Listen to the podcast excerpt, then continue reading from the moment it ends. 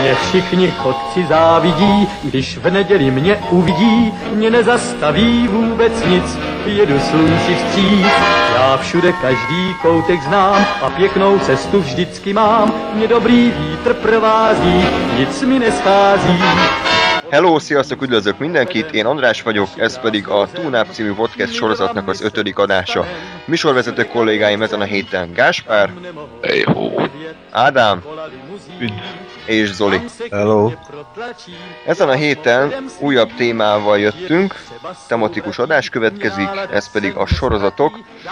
Igyekeztünk azt szerint összeválogatni az általunk kedvelt sorozatokat, hogy ne ezeket a nagyon-nagyon-nagyon-nagyon mainstream dolgokat hozzuk, vagy ha igen, akkor kicsit más megvilágításban, kicsit a saját véleményünkkel megfűszerezve ezeket, úgyhogy ne számítsatok rá, hogy a huszonnégyeket, meg Prison Breakeket, meg, meg ilyeneket fogtok hallani, hiszen ezekről gyakorlatilag már mindenki tudja a véleményét, aki meg akarta nézni, az megnézte, tehát nem is, mi se tudnánk túl sokat hozzátenni, úgyhogy, úgyhogy ezért próbálunk valamennyire elfeledett, vagy éppen, éppen jelenlévő, de kevésbé ismert sorozatokkal előhozakodni.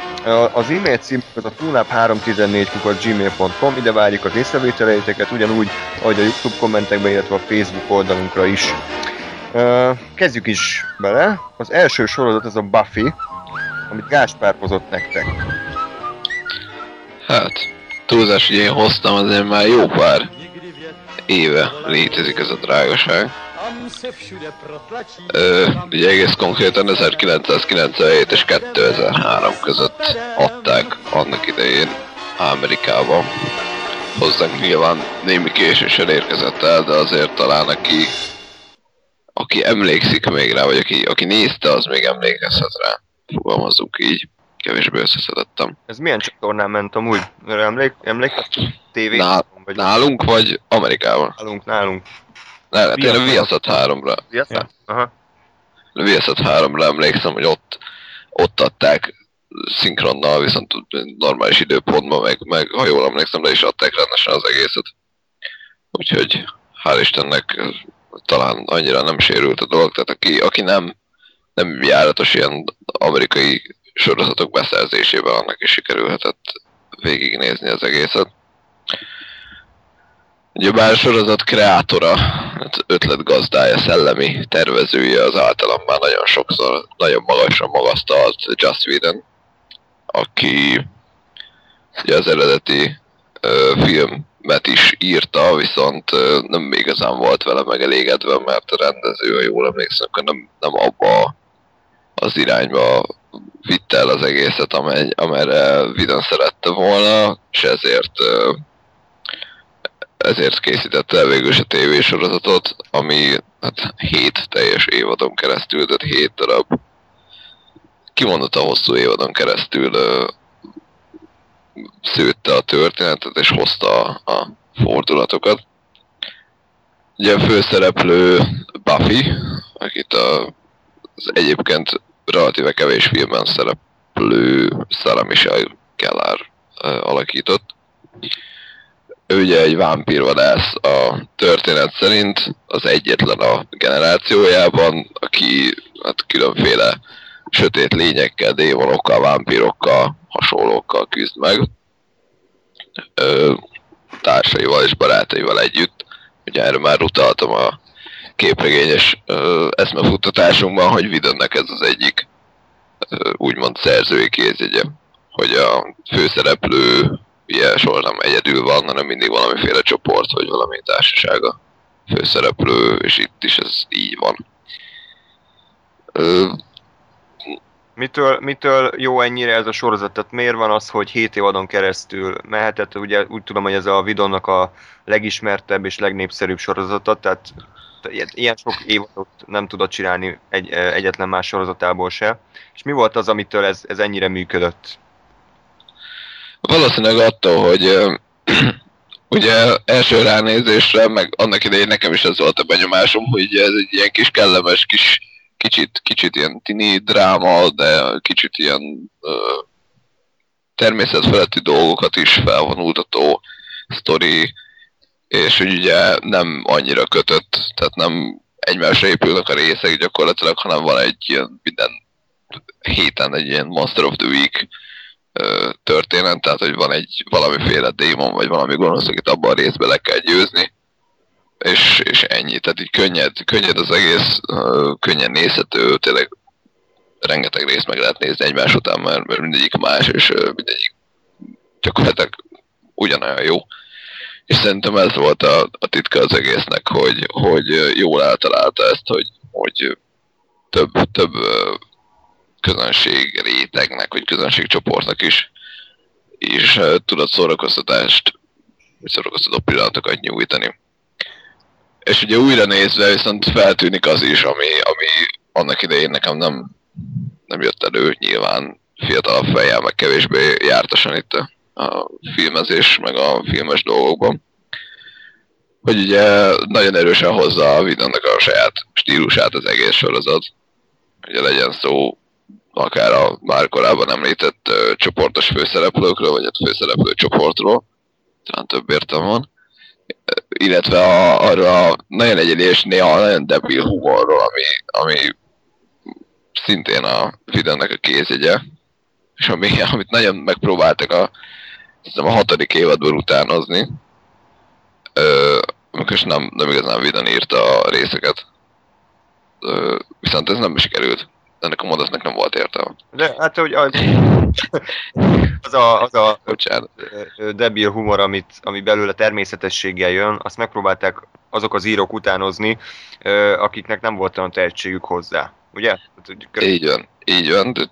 Ebből kifolyólag igazából a, a hatodik évad az olyan, hogy ha az ember elolvassa a róla szóló kis, tehát az adott epizódról szóló kis összefoglaló részt, akkor az, az ugyanannyira ötletesnek tűnik, ugyanannyira jónak tűnik, mint akármelyik másik rész.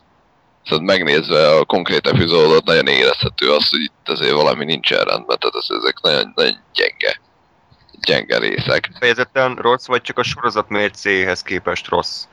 Hát nehéz megítélni, mert elég, elég régen láttam, de, de alapvetően ugye az, az évadban lévő fő gonoszok is nagyon, nagyon gyengék, rosszul van megírva az egész. Uh-huh.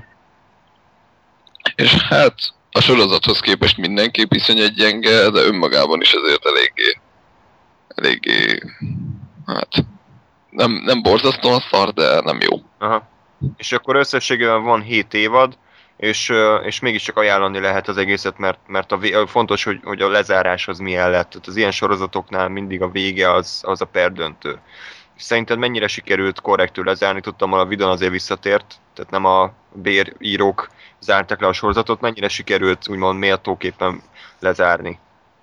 Igen, ugye a hetedik évadra valóban visszatért a sorozat a saját maga által korábban felállított uh, mércéhez, és, és főleg az utolsó, nem tudom, tizenkét, tíz-tizenkét részben az nagyon-nagyon bepörögtek a dolgok. Tehát valószínűleg tudták, hogy a nyolcadik évadra nem kapnak szerződést a csatornától, és, és ezért tényleg belezsúfoltak már mindent, amit lehetett. Tehát visszahoztak egy csomó szereplőt, meg, meg uh, gyakorlatilag a, a saját uh, világok által korábban szabott szabályokat is, de azt mondta, hogy felrúgták, de ki, ki tágították őket úgy, hogy, hogy kellően epikus és kellően, uh-huh. kellően mindent átfogó legyen a, a befejezés. Meg hát behozták Nathan Filliont, aki, aki mindig jó pont bárhol, bármikor.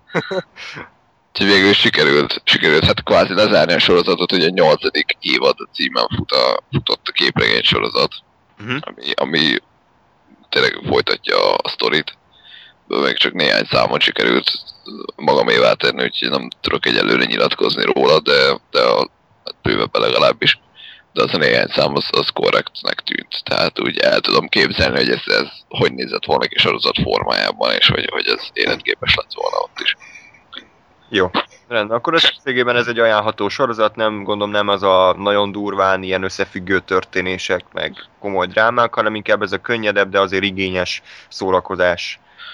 Így van, tehát alapvetően tényleg azért a, a kevésbé ö, mondjam, filmes ingyenceknek is, is ajánlható, mert tényleg vannak benne ilyen könnyebben értelmezhető, tudom én, romantikus szálak, meg ezek a természetfeletti dolgok. Ugyanakkor azért vannak benne olyan olyan ö, szerintem zseniális ötletek, amik, amik egy-egy epizódot nagyon kiemelnek a, a sűrűből. Ez mindjárt a, a leg, leginkább ilyen ö, formabontó rész, ez a hatodik, ugye egyébként nem igazán jó ö, évadban van. Egy olyan epizód, ami effektíve egy musical, tehát ö, ez egyébként előfordult más sorozatokban is meglepő módon, de itt is. Tehát ugye random részben ö, egyszer csak elkezdenek énekelni, táncolni, stb. Viszont ö, itt az volt még ennek az egésznek a különlegessége, hogy erre a sorozaton belül is reflektáltak, tehát uh, egyrészt meg is volt magyarázat, hogy valami démon jött, és azért, azért kezdődik ez az egész, illetve ami szerintem például hatalmas poén volt, hogy, hogy uh, ugye elindult a rész, reggel felkelt valaki az ágyból, elnyomott egy ilyen táncbetétet, énekesbetétet, nézett körül, hogy ez mi a fene volt, bement a suliba, és megkérdezte a többieket, hogy ti is úgy keltetek fel ma, hogy uh, random, spontán éneklésbe kezdtetek, és táncolgattatok, és mondták, hogy igen, mi is, és itt mi a fene lehet ez. Kicsit a, a community-re emlékeztetem, hogy ez a kicsit ilyen kikacsingatós, lebontjuk a negyedik falat hozzáállás, de, de hát ez, ez is azért Whedonnak a, a védjegye, hogy ő szeret játszani ezekkel a műfai keretekkel. Igen, ez, ez mindenképp így van. És ugyanakkor, ami még, még a másik oldala ennek az egész kiemelkedésnek, az, az így érdemleges fogalmazás. Tehát ugye, ugye ez, a, ez egy könnyedebb megközelítése volt a dolognak, de, de ugyanakkor komoly, komoly oldalról is hoz nagyon erős momentumokat a sorozat. Konkrétan, nem akarok nagyon spoilerezni, van egy nem főszereplő, de egy fontosabb mellékszereplőnek a halála, és, és uh, miután ő meghal, van egy olyan rész, ami konkrétan arról szól, hogy hogyan dolgozzák fel ezt a, mm. a karakternek az elvesztését. És ez egy annyira iszonyatosan uh, erősen, tehát erős érzelmű töltötte a bíró rész, meg annyira, annyira kegyetlenül mutatja be tényleg, hogy milyen, milyen elveszíteni valakit, hogy, hogy uh, egyenesen kényelmetlenül éreztem magam közben. De, de átéreztem, hogy ez baromi zseniálisan van megcsinálva. Hm. Ez ötödik évadban van, úgyhogy el kell jutni addig, de, de megéri mindenképpen. Meg hát nyilván közben is azért vannak. Uh-huh. Elég jó. Király, jó, jó ezt hallani, hogy tényleg tud mást is nyújtani a sorozat annál, hogy van a Buffy, aki vámpírvadász, és tényleg ilyen Monster of the Week szinten így legyalgulnak minden héten egy szörnyet, és, és akkor örülök, hogy, hogy hossza lesz a sorozatot, mert amúgy én, én is így szemeztem vele már egy ideje, én is ismertem persze régebről, de nem láttam benne túl sok mindent, viszont, viszont így a, így a Whedon kapcsán szerintem érdemes belenézni, akár a pilotba is, gondolom, amit ő írt, meg ő rendezett, tehát abszolút ilyen Whedon életérzés végig. Igen, hát azért közben is lehetett tudni, hogyha az intro utáni ugye, kis stáblistán a, írta is rendezte a felszólítás alatt Joss Whedon van, akkor az a rész minimum marha jó lesz. És egyébként mondjuk a sztori, tehát az a, a nagyobb sztori szempontjából is fontos. Uh-huh. Jól van. Lépjünk tovább a következő sorozatra, amit Ádám hozott nekünk. Ez egy vígjáték sorozat, úgyhogy kicsit más, más környezetre elvezünk, ez pedig a Felhőtlen Philadelphia. Uh, angolul Always Sunny in Philadelphia? It's, it's Always Sunny, sunny. De igen, ja. igen. Uh, mi, mi ez? Mit kell róla tudni, és miért, miért annyira zseniális? Ez egy kétezer-ötben kezdődött sorozat, uh, máig élő sorozat, a kilencedik évad fog idén megérkezni, és uh, ez egy ilyen igazi álló történet, tehát uh, szitkomnak is nevezhető, de de ez mondjuk elég fura, és, és ezért is becsülöm ezt a sorozatot, hogy elég ritka az olyan, ami, amikor több évadon keresztül is tudják úgy tartani a színvonalat, egy meg magas színvonalat, hogy szinte egy helyszínen játszódik az egész, mert egy kocsmának a négy tulajdonosáról van szó, és az ő kis kalandjaikról, hogy, hogy ők ott mit csinálnak éppen, vagy... vagy milyen új dolgokat tapasztalnak meg, miket csinálnak a hétköznapokban, kocsmát hogy szeretnék még jobban kicsit felhúzni. Úgyhogy először is nagyon kreatív szerintem, ahhoz képest, hogy sok írója van, meg sok rendezője is, nincsenek igazán állandók. Csak ilyen visszatérőek, ilyen, ilyen öten vagy hatan. illetve meg kell említenem, nekem még Danny DeVito játéka volt az, ami kérdéses, hogy, hogy ő mennyire illeszkedik be a csapatba. A második évadban érkezik meg, és furcsa, mert, mert nagyon passzolt, mert kellett egy olyan karakter, aki ezt a, ezt a négy tulajt összeszedi, és valami, valami központi figura, aki, aki irányítja őket, aki felül tud kerekedni, illetve előre tudja még inkább vinni a sorozatnak a cselekményét, és ő tökéletesen megfelelt rá, és azóta ott van köztük, és nem írnak ki karaktereket, nem hoznak be újabb hülyeségeket, mindegyiknek megvan a, a célja, meg a lényege és konkrét erősségei. A részek pedig alapvetően arról szólnak, nem, nem igazán összefüggőek, legfeljebb a, a mellékszereplőknek a, a szála, mellékszereplők és a főszereplők közti szálok alakulása, de alapvetően úgy néz ki a dolog, hogy ugye öten vannak, és mindig van egy darab cél, általában egy darab, ugye egy szálon fut egy, egy rész, és azt a célt úgy akarják elérni, hogy akkor most hárman, ketten ellen, négy, egy ellen, vagy, vagy ezeknek a változatai, és mindenki mindenkivel, aztán az egyik az még alátesz a másiknak, és nagyon kreatív, nagyon vicces módon, igazi ilyen kínos és nem hülye fingószaró poénokkal okosan meg vannak írva ezek a forgatókönyvek, és az évadoknak vannak csattanói is, meg, meg felvezetésük is, megyünk, haladunk a korral, tehát hogy gyerekszületés, akkor mit tudom én, meghízás, öregedés, és ezekről mind beszélnek, tehát hogy mint hogyha ténylegesen haladnánk így a szereplőknek az életében is, hogy már gyereket szeretne, mert már, már eléggé idős ahhoz, de nem cseszik el azzal, hogy akkor lesz is egy gyerek, és akkor ő lesz a vicces apuka, és akkor onnantól kezdve meg van bélyegezve. Tehát szerintem egy nagyon okosan, okosan megírt sorozat, ami egyedi, illetve a színészi játékok is nekem teljesen tökéletesek. A Charlie Day-t azt szerintem sokan ismerik, ő, ő híresebb amerikai mozifilmekben is játszik, egy kis törpe hülye, uh, egy herélt hangú, a, teljesen... Temeskökökben volt, ugye? A Horrible Bosses-ban volt... Uh, igen, igen, igen. Uh, meg, még, meg még pár filmben, amik, amik ilyen híresek. Uh, úgyhogy, úgyhogy nagyon meg vagyok vele elégedve, de tudom, hogy a hogy te is láttál, megnézettem veled pár részt, meg, meg Zoli magától is ismerte. Igen. Nem tudom, kíváncsi vagyok, hogy, hogy ti ezt hogy láttátok az alatt a pár rész alatt. Zoli szerintem kezdte. Ö, én először is azt szeretném mondani, hogy egyébként én is, ö, én csak véletlen akadtam szembe ezzel a sorozattal, tehát ö, tulajdonképpen azt hiszem egy ilyen késő esti ö, nem, ö, nem tudok aludni, kapcsolgassuk a tévét, és úgy, úgy került velem szembe. De amikor meglátom, hogy Danny DeVito, akkor én is egyébként ugyanúgy, mint te, így picit rosszul érzem magam, hogy hát, hogy ez vajon milyen sorozat lesz. És az nagyon tetszik, hogy ahelyett, hogy a Danny DeVito szinte egy ilyen bölcs mesterük lenne, vagy az a tipikus ilyen bölcs idős apuka, vagy valami hasonló, hogy, hogy helyette ő is inkább így a, sokszor így tovább viszi a, ennek a társaságnak, ennek a csapatnak a, a hülyeségeit. Igen. És hogy ez nekem például abszolút tetszik, hogy, hogy nem veszik el, hanem hogy ő is tényleg egy ilyen teljesen különálló karaktert ad, aki viszont mégis illeszkedik a, ez a kis csapathoz.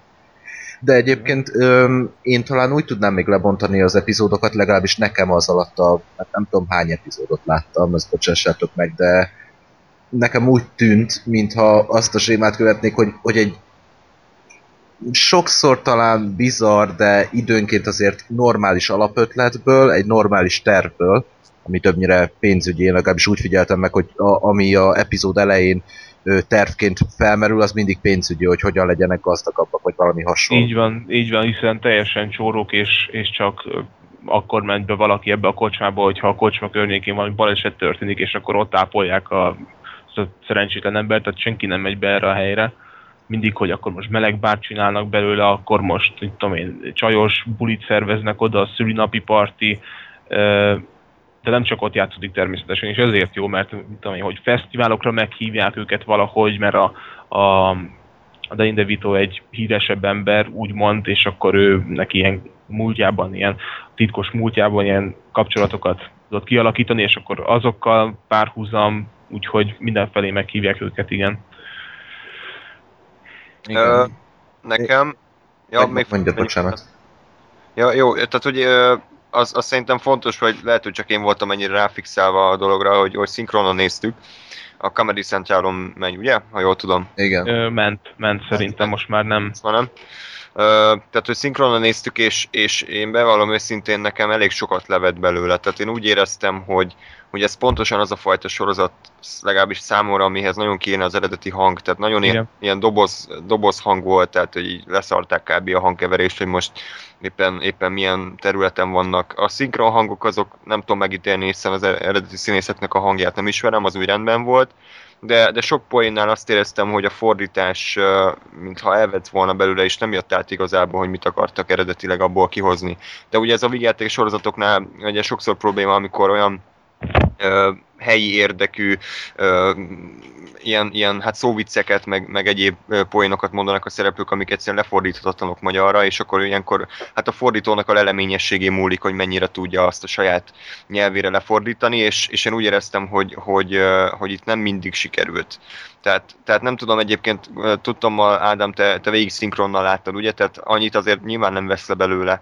Igen, de, de tény, hogy a a nyolcadik évadot már nem szinkronizálták le, és nagyon fura volt egyébként így, hogy ugye végignézel hét évadot, és a nyolcadik pedig már eredeti, de ott jöttem rá arra, hogy hibát, hibát vétettem ezzel, hogy nem, nem, szinkron, hogy nem, nem eredeti hanggal néztem, mert eléggé játszadoznak a szavakkal, tehát ott is kreatív hmm. szerintem, és, és úgy jobban pörgött, illetve tényleg, hogy az élő hang az mennyi, mennyit hozzátesz, mert uh, tényleg nem ez a doboz, doboz hangot hallod.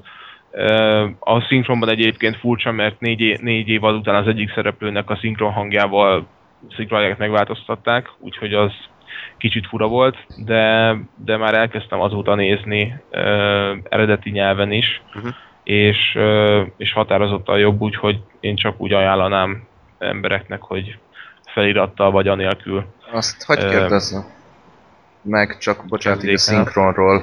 Öm, azt szeretném kérdezni, mert én csak szinkronosan láttam eddig, hogy öm, ez engem viszont zavar, és nem tudom, hogy ez esetleg akkor a hazai verziónak úgymond a jellegzetessége, vagy a külföldiben is van, de amikor vitatkoznak, és hogy teljesen elveszik mindenkinek a hangja ebben a vitában, hogy ez az eredeti nyelven is megjelenik? Eredetiben vagy? Is így van, mert nekem azért tetszik ez, mert nincsen úgy... Öm, Tehát olyan, mintha ténylegesen ez, ez megtörténne, mert a való életben is szerintem az van, hogy van egy nagyobb társaság, mindig egyébként be vannak állva szinte úgy, hogy egymás szavába vágnak, és, és tényleg elképzelhető nekem, hogy, hogy ott négy ember négy különböző véleményt akar, akar előadni, és, és egy, egy, egymás szavába beszélnek, de persze ez nem perceken keresztül megy, hanem, hanem mondanak mondjuk ilyen négy-öt mondatot. Szerintem egyébként rohadtul nincsenek megírva ezek a szövegek, és aztán pedig mindig ö, letisztul az egész, és ö, megértjük mindegyiknek az álláspontját, de persze ez se ilyen, ö, ilyen matematikai rendszerszerű, hogy akkor jó, most akkor dumáljátok, aztán meg majd normálisan is beszélnek, hanem teljesen természetes ez is. Úgyhogy ö, igen, nem csak a szinkronban van ez, ö, eredetiben is ugyanúgy egy, úgy beszélnek, aztán, aztán megint kitisztul.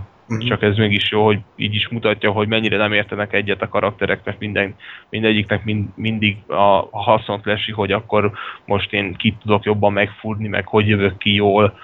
E, tehát, hogy e, tudom én, van a, van a testvérpár, hogy segít, nem akarnak dolgozni, mert megutálták a kocsmát, és segélyt akarnak kérni, és van a, a munkanélküli segély, de az nekik nem volt elég, meg kifutottak az időből, és azt már nem kapnak, ezért megnézték, hogy úgy is kaphatnak segélyt, hogyha ha vagy fogy, ha fogyatékosnak mutatják magukat, és bizonyítják, vagy, vagy heroinfüggőnek. És inkább elkezdtek heroin, heroinozni, hogy a vérük kimutassa azt, hogy ők ezt használják, és hogy igenis teljesen rá vannak állva. Majd totál kész emberek lettek, akik el is felejtették, el is felejtettek visszamenni a, a segélyért, és, és cserébe viszont a karaktereknek a többi része pedig pont, hogy gazdag lett, és akkor ebből is, tehát, hogy ebből mondjuk nem tudom, mit akartam mondani, de, de igen, szóval szerintem kreatív, nagyon sok mindent kihoznak ebből, és főleg úgy, hogy a nyolcadik évadon is csomó újdonság van. Uh-huh. Igen, uh, az egyébként, bo- bocsánat, csak még ennyi, hogy az nekem is egyébként feltűnt, hogy uh, amit mondtál, hogy uh, olyan, mintha esetleg improvizálnának néha picit. Igen. És, és ez nekem nagyon tetszik, szóval én, én azért is vagyok úgy vele, hogy láttam belőle jó pár epizódot, de hogy ugyanúgy, ahogy neked így le kéne ülnöm inkább így évadokat elejétől végéig nézni, mert ö, tetszik, hogy ez, ez nem is tudom, így, így a vígjáték sorozatok között számomra egy ilyen ütes szín volt. Tehát, hogy a humor az, az nekem is úgy, úgy picit spontán, de sosem megy át esetleg harsányba, vagy, vagy ilyen nagyon vizuális poénok lennének, hanem csak a dialógusból származnak, és, és szinte sokszor ilyen okos viccek, vagy okos humor, ha mondhatom így. Pont, pont ezt igen. Én is mondani, hogy, hogy nekem azért tetszik, nem tudom, hanyadik évadban mutattál Ádám nekünk részeket, de tudti, hogy ilyen viszonylag sokadikból nem tett. Igen, azt szerintem már simán a hatodik környékén volt amúgy. És, és, és nagyon tetszett benne, hogy, hogy nem érezni egyáltalán rajta, hogy már megfáradt. Tehát azért nyilván egy ennyi, nem tudom hány, ötven-hatvan rész után a kreativitás az kezd szépen így, így kihalni, és ezt a legtöbb hmm. sorozatnál, főleg a vígjáték sorozatnál érezni, hogy... hogy, a, hogy kicsit, ezt... kicsit, bocsánat, lestem, száz rész. Ah, igen, ezt... igen, mert egy évad az tizenhárom rész kb. Aha. tizenkettő. Első évad volt rövid, de aztán így nagyon hosszú, és tényleg nem, nem fárad el. Mert azt is, azt is észrevettem, hogy a rendezőket is úgy váltják, hogy így egy vagy egy meg kettő évadra bérlik fel idézőjelben, és aztán, aztán jön a következő. Illetve hogy az írógárda is néha mindig más, de a, a Rob, Rob McElhenney, aki a, az egyik szereplő is, ő maga a kitalálója ennek a, az ötletnek, és ő is írja, úgyhogy az ő agyát kell dicsérni, úgymond. Tehát ő az, aki, aki mindenre bólint, hogyha ha valamit, valamit eliraknak. Úgyhogy igazából ez a, szerintem ez a kulcsa az egésznek, hogy, hogy ő, ő az, aki, akinek, akinek ennyi ötlete van. És nem más sorozatot indít, vagy, vagy bármi szar Cleveland show-t, vagy bocsánat, és akkor, és akkor ott kiélni a vágyait, hanem minden, mindent belerak ebbe a sorozatba, és emészhető marad ugyanúgy. Jó, jó van. Fura, fura módon, hogyha megnéznél egy első évados részt, na jó, nem, mert nincs a Danny DeVito, de meg ott egy picit egyébként még így keresi magát, azt hozzá kell tenni, hogyha valaki elkezdi, és az első évad még nem annyira jó, mert kicsit még így új is, meg, meg, meg tényleg így keresi, hogy akkor most ez hogyan is épüljön fel. Második évattól kezdve pedig hogy hozza ugyanazt a színvonalat, azt akartam mondani, hogyha megnézem mondjuk egy második évados részt, meg egy nyolcadik évados, akkor nem tudnám megmondani, hogy, hogy melyik honnan van. De és az évadoknak ettől függetlenül a nagy egészet nézve mégis van képük, meg ívük, meg következménye a dolgaiknak, ami történnek. Nekem azt tűnt fel benne, hogy hogy nem igazán tudnám betenni egyik ismert sorozat mellé. Tehát, hogy uh, úgy, úgy tűnik, hogy annyira megvan a saját stílusa, hogy így, hogy így tök frissnek hat ezáltal. Tehát ne, nem, nem követi ezt a Jó barátok, meg Seinfeld, meg nem tudom milyen vonalat, hogy tényleg ilyen nagyon uh, látszólag ilyen színpadszerű az egész, uh, konzerv, beleröhögés a nézők részéről, meg nagyon ilyen érzelmileg manipulatív. Nem az a klasszikus szitkom, nem is ez a, ez a office-szerű ilyen annyira realisztikus akarok lenni, hogy tényleg interjúk, meg igen. Nem ez az áldokumentum, nem is ez a nagyon ilyen meta, mint például a Community, amit tényleg is így, így kikacsingat folyamatosan a nézőre, ilyen műfajokkal játszadozik, és nem is olyan elmebeteg, mint például az Arrested Development, hanem így ténylegesen megvan a maga stílusa, és, és nem, nem igazán tudnám máshoz hasonlítani. Úgyhogy nekem elsősorban emiatt jött be, hogy, hogy tényleg egy egyedülálló kultúrába, hát ebben a philadelphiai környezetben enged betekintést, úgyhogy, úgyhogy... Igen, és elég erős társadalom kritikája van ezek mellett, tehát legalább annyi, mint a Family Guy-nak, mert olyan kis apró kis poénok vannak így, így elszórva a szövegeikbe, hogy akkor most Philadelphiára, hogy eleve egy amerikai gondolkodásra mi jellemző, úgyhogy, úgyhogy eléggé, és nem harsánya, meg nem tényleg nem ilyen belerőgés, meg, meg, meg manipulatívan a nézőnek a, a, az agyát így konkrétan támadva mondaná ezt, nem szépen egyengetve, de közben elgondolkodsz rajta, de nevetsz is, mert, mert olyanok a karakterek, akiket egy, egy ö, fura módon ö, szeretsz is, meg nem is, mert gonosz dolgokat is tesznek, de közben már megszeretted őket, és szurkolsz nekik. Igen, ez egyébként nekem is tetszett, hogy egyik karakter sem nevezhető egy szentnek, de ilyen veleig romlott embernek sem. Igen. Tehát, hogy nagyon így ilyen... Hát, ja, maga hasznára hajtja a vizet, ha ez értelmes, de, de igen, közben igen, igen. Ott van a, a barátság, meg a családnak a kérdése is, meg persze a fukarkodás, meg a, az ilyen kis mm, rendszereknek a, a dolgai. De közben nem megy át mondjuk ilyen, ilyen geny, romantikus szálazásba, de nem marad ilyen szürkese, nem felejti el a karaktereket, mindenki beszél mindenkivel, akkor tehát nagyon, nagyon egybe van ez forva. Jó van. Szerintem lépjünk tovább, kicsit a más, újabb, megint más vizetekre elvezünk. Uh, ja, ja, ja, még bocsánat, azt akartam megkérdezni a, még a Buffy-val kapcsolatban, hogy csak gyorsan, hogy a Buffy-nak amúgy milyen a szinkronja? Mennyire, mennyire vállal? Ö, hát most nem kerestem utána. Ugye, a, ugye ezt én per pillanat eredeti hanggal néztem. Ö, nem különösebben jártam, tehát utána, hogy milyen a szinkronja, de emlékeim szerint azért vállalható. Nyilván ugye különböző akcentusokat, tehát mondjuk brit akcentust, meg a, nem tudom, a Spike nevű karakternek van valami fogalmam nincs milyen akcentus, amit nem, nem lehet áthozni nyilván ö, hm? magyar szinkronnal, de, de szerintem vállalható igazából. Jó, jó, csak, csak ennyit akartam kérdezni. Amellett, hogy nyilván én bármire azt mondanám, hogy mindenképp eredeti hangon, mert akármi az jobb lesz, vagy hát az esetek kilencven százalékában jobb lesz. Hát igen, sajnos, sajnos ez a helyzet. Ö, hát így van-e? Vajon a következő sorozatnál is, amiről nem is tudom, hogy készült egyáltalán hozzá szinkron, bár magyar címe van, de, de ez a Riget, magyarul a Birodalom című Lars von Trier sorozat, amit, amit Zoli hozott, és hát egy igen érdekes, meglehetősen egyedi, hát ilyen tipikus Lars von Trier elmebetegség az egész, úgyhogy kíváncsi, kíváncsiak vagyunk, hogy, hogy hogy tudja Trier forradalmasítani a sorozatoknak a világát. Hát... Öm... Nagyon jó. Először is ezt mondanám, de igen, ez egy kilencvennégyben indult sorozat, kilencvenhétben sajnos vége szakadt. Ö, ez még úgy, hát mondhatnám azt talán, hogy a Triernek így ö, a nagyobb si- sikerű filmjei előtt készült, talán azt hiszem. Mindegy. Az a lényeg, hogy... Ö, Bocsánat, ö, én, én úgy tudom, de nem vagyok egy nagy szakértő, hogy ezt a dogma vonalat csinálta. De Gáspár inkább talán jobban vágja ezt a dogma témát. A kilencvenes évek elején indult, ugye az az volt, hogy ilyen nagyon ilyen lecsupaszított filmezés, tehát nem használunk montást, csak kézikamera, nincsen túl nagy fényezés, természetes színészi játék. Egyáltalán nincs ter- csak természetes fényel, csak természetes helyszínekkel szabad Aha. foglalkozni, amatőr színészekkel. Még aztán volt valami, de meg nem mondom, hogy ez konkrétan mi. A szövegek mennyire vannak megírva, gondolom, gondolom szinte sem ennyire. Hát valamennyire azért azt hiszem, a szövegek meg voltak, de nem teljesen impro volt az egész, de... Mm.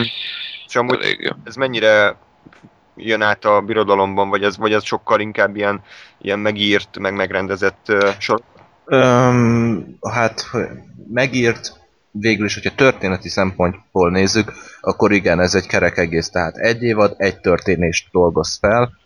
Én bevallom őszintén, ö, én csak az első évadot láttam, ez régebben, azt hiszem a kilencvenes években ment a em egy vagy az em kettő műsorán egyébként ez a sorozat. És hát itthon is ilyen kulcs státusza van, ha mondhatjuk így. És az a lényeg, hogy az első évadot kihozták dé vé dén, én így tudtam megnézni. És, de az a lényeg, hogy ö, csak bizonyos számú rendelés, előrendelés esetén hozzá, ö, hozták volna ki a második évadot. Sajnos ez a mai napig nem történt meg. Uh. Úgyhogy, úgyhogy most már én eddig úgy voltam vele, hogy megvárom, amíg kihozzák dé vé dén, és akkor mégiscsak eredetiben majd úgy nézem végig. De, de hát ebből valószínűleg nem lesz semmi, úgyhogy most fogom majd hamarosan pótolni a második évadot. Öm, tulajdonképpen, hogyha így a sorozat egészét kéne jellemeznem, akkor azt mondanám, hogy öm, az Andris által korábban ö, kritizált, illetve elemzett ö, Twin Peaks ez hasonló. Tehát ez olyan, mintha valami európai, egy, ö, egész pontosan dán Twin Peaks lenne. Hm, nem hangzik rosszul. Csak öm, talán... A karakterek tulajdon, ö, talán abban különbözik, hogy itt nem minden karakter őrült. Mondjuk ott, ott se az összes, csak mondjuk a kilencvenkilenc százalékuk. Hmm, hát itt, itt inkább úgy sokszor az ilyen bizarr ö, dolgokra mennek rá, és mondjuk annyiban mondhatjuk azt, hogy őrültek a karakterek, már ha ezt őrületnek lehet nevezni persze, hogy ö, a reakciójuk az sokszor nem megmagyarázott, vagy nem helyén valóan kezelik a dolgokat. Úgy mondjam, tulajdonképpen ez a birodalom minden egyes epizód azzal kezdődik, hogy így gyorsan leírja, hogy eddig mi történt. Ez egy dán kórházban játszódik, és a kórházi stábnak az életét követi, pontosabban a kórházban lévő életüket és az ebből következő eseményeket dolgozza fel. Végig tulajdonképpen már az első évadban az a lényeg, hogy így az első két epizód az, az annyira csak így elhinti azokat a magokat, hogy az ember nem is tudja pontosan, hogy mi fog kisülni belőle.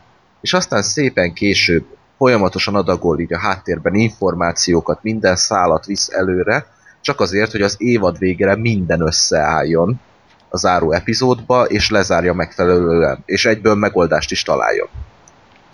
Hm. Na most...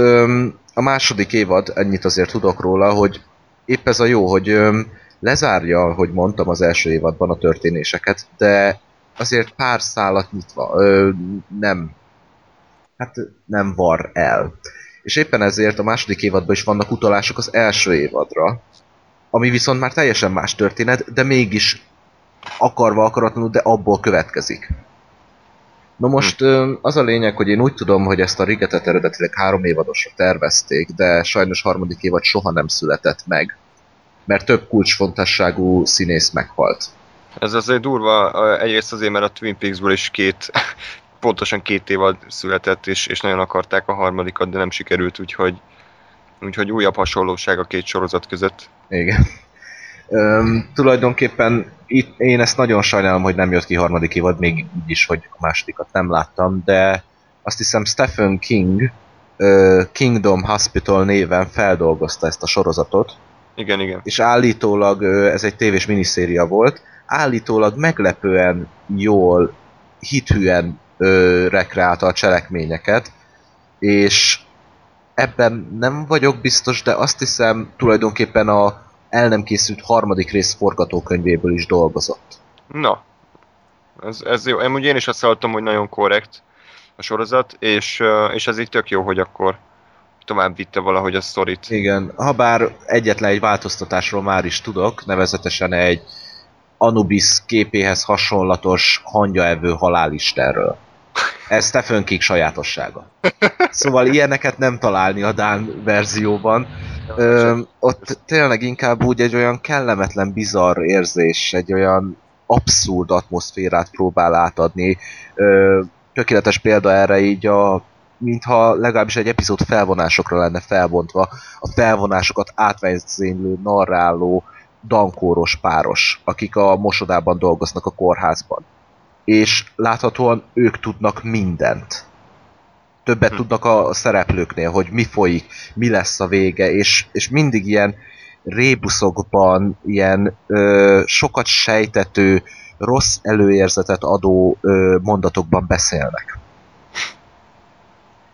De itt van például a Stig Helmer nevű főorvost alakító ö, karakter, aki egy svéd orvost ö, ö, játszik, aki szinte minden epizód végén kimegy a kórház tetejére, és elüvölti magát, hogy nyomvad dán kutyák, megöllek mindannyiótokat.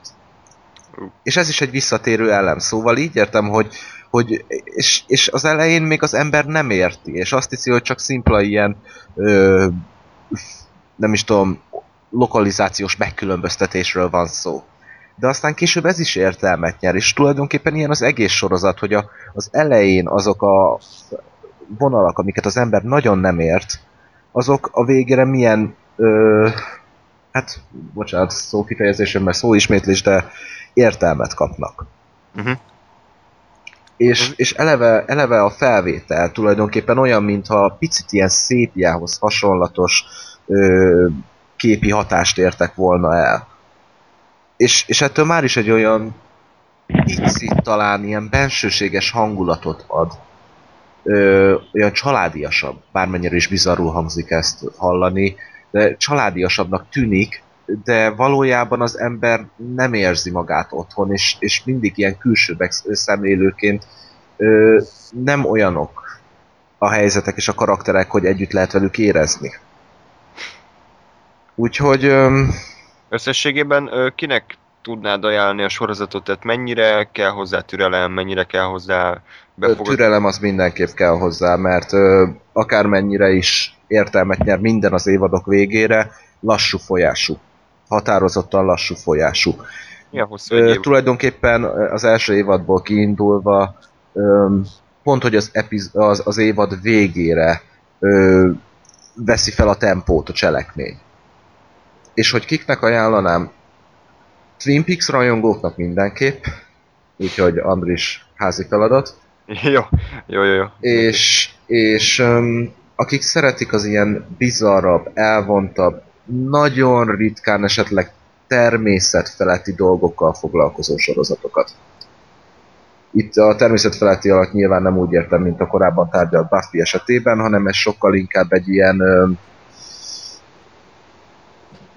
jó horror per thriller formájában esetleg, ha mondhatom így. Jó. Ö, egyébként az érdekes, hogy, hogy ez a, nagyjából úgy képzeljétek el szerintem ezt a sorozatot, hogy mi ezt filmelemzés órán is vettük, legalábbis a tanár hozott belőle egy részletet, hogy mennyire, ö, mennyire érdekes hozzáállása a Triernek, hiszen, hogy ö, ha jól tudom, akkor ő is szerepel benne ilyen, ilyen konferencié szerepben, nem? Tehát, hogy így... Igen. így mintha ő is így felkonferálnál részt, vagy a végén elbúcsúzik, tehát nagyon ilyen, ő is játszik ezzel a negyedik fal ledöntésével. Én úgy tudom, hogy elbúcsúzik. Nem most láttam már az évadot, de ha jól emlékszem, a búcsú gyanánt jelenik meg, igen. Uh-huh. Igen, de a fő narrátorok mégis a két dankóros ja. testvérpár, akiket korábban leírtam. Igen, hát teljesen logikus húzás, nem egy dankóros testvérpárat megtenni így, így fő narrátornak, tehát tényleg minden normális ember őket választana. Na mindegy, hát Trier az, az, az Trier. Egyébként a, a, például én az Antikrisztus láttam még tőle, sajnos más filmjét nem nagyon, maximum a Dogville-ből részleteket, uh-huh. és, és azt a filmet nagyon sokan utálják, tehát az, az pontosan az a film, ami, ami borzasztó heves érzéseket vált ki az emberből, és, és sokan annak a film kapcsán utálták meg a Triert, és viszont én így látatlanban is azt mondanám, hogy próbáljátok meg félretenni az, az alapján a film kapcsán támadt ellenérzéseiteket, és nézzetek bele ebbe a, ebbe a birodalomba, mert tényleg nagyon, nagyon jónak tűnik, és ami, amelyik sorozat a Twin Peaks nyom, nyomdokaiban jár, az már rossz nem lehet, úgyhogy, úgyhogy ajánlom. Te láttam úgy Trier-től más filmet? Um, megvallom őszintén, nem pontosan tudom, biztos, hogy láttam már. Mondja, fiát, vagy... Talán még régebben a Táncos a Sötétben. Ja, tényleg azt is, azt is ő csinálta. Aha. Na mondjuk azt is érdemes lenne megnézni, mert ő is viszonylag jókat hallottam. Akkor még nem voltam annyira filmrajongó, amikor láttam, és bevallom őszintén, elsősorban Björk miatt néztem meg. igen, igen. Megértem. De, de igen, igen, így most közben picit puskáztam, attól tartok nem, de... Én akkor viszont ezt hagyj, engedd meg, hogy megemlítsem, hogy én nem, tehát nem, nevez, nem vagyok nevezhető Trier rajongónak. De az alapján felkelti az ember érdeklődését, hogy megnézze egész estés alkotásait is. Ez a sorozat már mint. Uh-huh. Jó, jó. Úgyhogy esetleg esetleg azoknak is ajánlhatom, akik Lars von Trierrel próbálkoznak megismerni. Igen, igen, igen, igen. Mindenképpen, mindenképpen próbáljátok meg, és, és tényleg sok kitartást igényel ezek szerint, de, de hát megjutalmaz majd a sorozat egy idő után, hogyha, hogyha türelemmel vagytok iránta. Nos, újabb, ö, újabban kicsit, ö, hát ilyen még, még távolabbi vizekre elmezünk, hogy úgy fogalmazzak, ugyanis a korábbi mind a három sorozat erősen ugye, hát megírt történetek voltak, ki volt találva. Amit én hoztam, az viszont egy reality show. Ö, és hát nyilván a, Én, én is úgy, hogyha meghallanám ezt, hogy reality show-t próbál valaki ajánlani, tehát körbe röhögném, mert, mert az első dolog, ami a szegény magyar embernek eszébe jut azáltal, az a való világ, meg győzik el, meg, meg ki volt az a Benkő Dániel, vagy ki az Úristen, aki feleséget keres, vagy tehát ilyen, ilyen minősíthetetlen hulladék ugranak be az embernek, és, és az a jó, hogy ez, hogy ez távolról sem ad, sőt, szerintem a valaha készült legjobb ilyen reality show, vagy az egyik legjobb. Ez egy amerikai Uh, sorozat, és az a cím, hogy The Amazing Race. Ha jól tudom, akkor az E X-en adta egy időben, nem tudom, most is adja el, de, de gyanítom, hogy nem. És ez körülbelül... Cinemax is adta, azt hiszem. Melyik? Cinemax. Ja, aha. Ö, néztem este a Minimaxot, és mesé- meséimet este néztem, és akkor hirtelen megijedtem, hogy átváltott Cinemaxra, és mi ez az Amazing Race, én még mesét akarok nézni, és aztán, aztán engem is magában ragadott így. Aha. Kicsit. Ez ugye múlt héten volt? Egy meséket néztem? Hát így a, az ut- utóbbi ilyen öt-hat évem abban Eb- ebbe tellett. Köszönjük, hogy kicsit bepillantottunk a hét között. Né- nézzetek Minimaxot is, az is nagyon jó. Jó, majd volt. Lars von Trier meséket is. Külön kiadás formájában beszámolunk az összes valaha volt Minimaxos rajzfilmről. Hát olyan tíz-tizenegy órás adás lesz, úgyhogy képzelhető végighallgatni. Megy kap... még a Minimaxon rajzfilm, ha már itt tartunk, vagy animációs? Ott megy. A, a Disney nem megy. Oh. Ott Disney. Már minden élő szereplős, kivéve a Mickey Egér játszóháza, amit, nagyon, amit szintén ajánlok. Elgondolkodtató gondolatot vannak. Jó, akkor majd veszünk. Bocsánat, csak igaz, muszáj volt mondanom. Jó, nyugodtan. Ez, ez is a Mickey Egér játszóházat is hozhatott sorozatként ajánlani, tehát abszolút benne van a pakliban, de mondjuk ez, ebből legyen ennyi is elég jó, tehát egy ajánlottuk, kész, lépjük, lépjük tovább.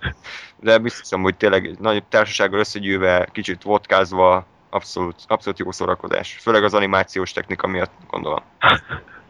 Na szóval ez az Amazing Race, kétezer-egyben indult, és huszonkettő évada van jelenleg, ami, ami hát ilyen felfoghatatlanul soknak tűnik. Gyakorlatilag a Simpson család tart itt kb. Csak ők, csak egy, ők egy év alatt készítenek egy, egy év alatt, az Amazing Race-esek meg, meg ugye egy év alatt kettőt. Uh, miről is van itt szó? Mi is miért is ajánlom? Ez egy, úgy tudnám összefoglalni, egy versenyfutás a világ körül, ha jól tudom, ez is volt a magyar alcíme, és az a sorozatnak a része, tehát ez gyakorlatilag egy verseny.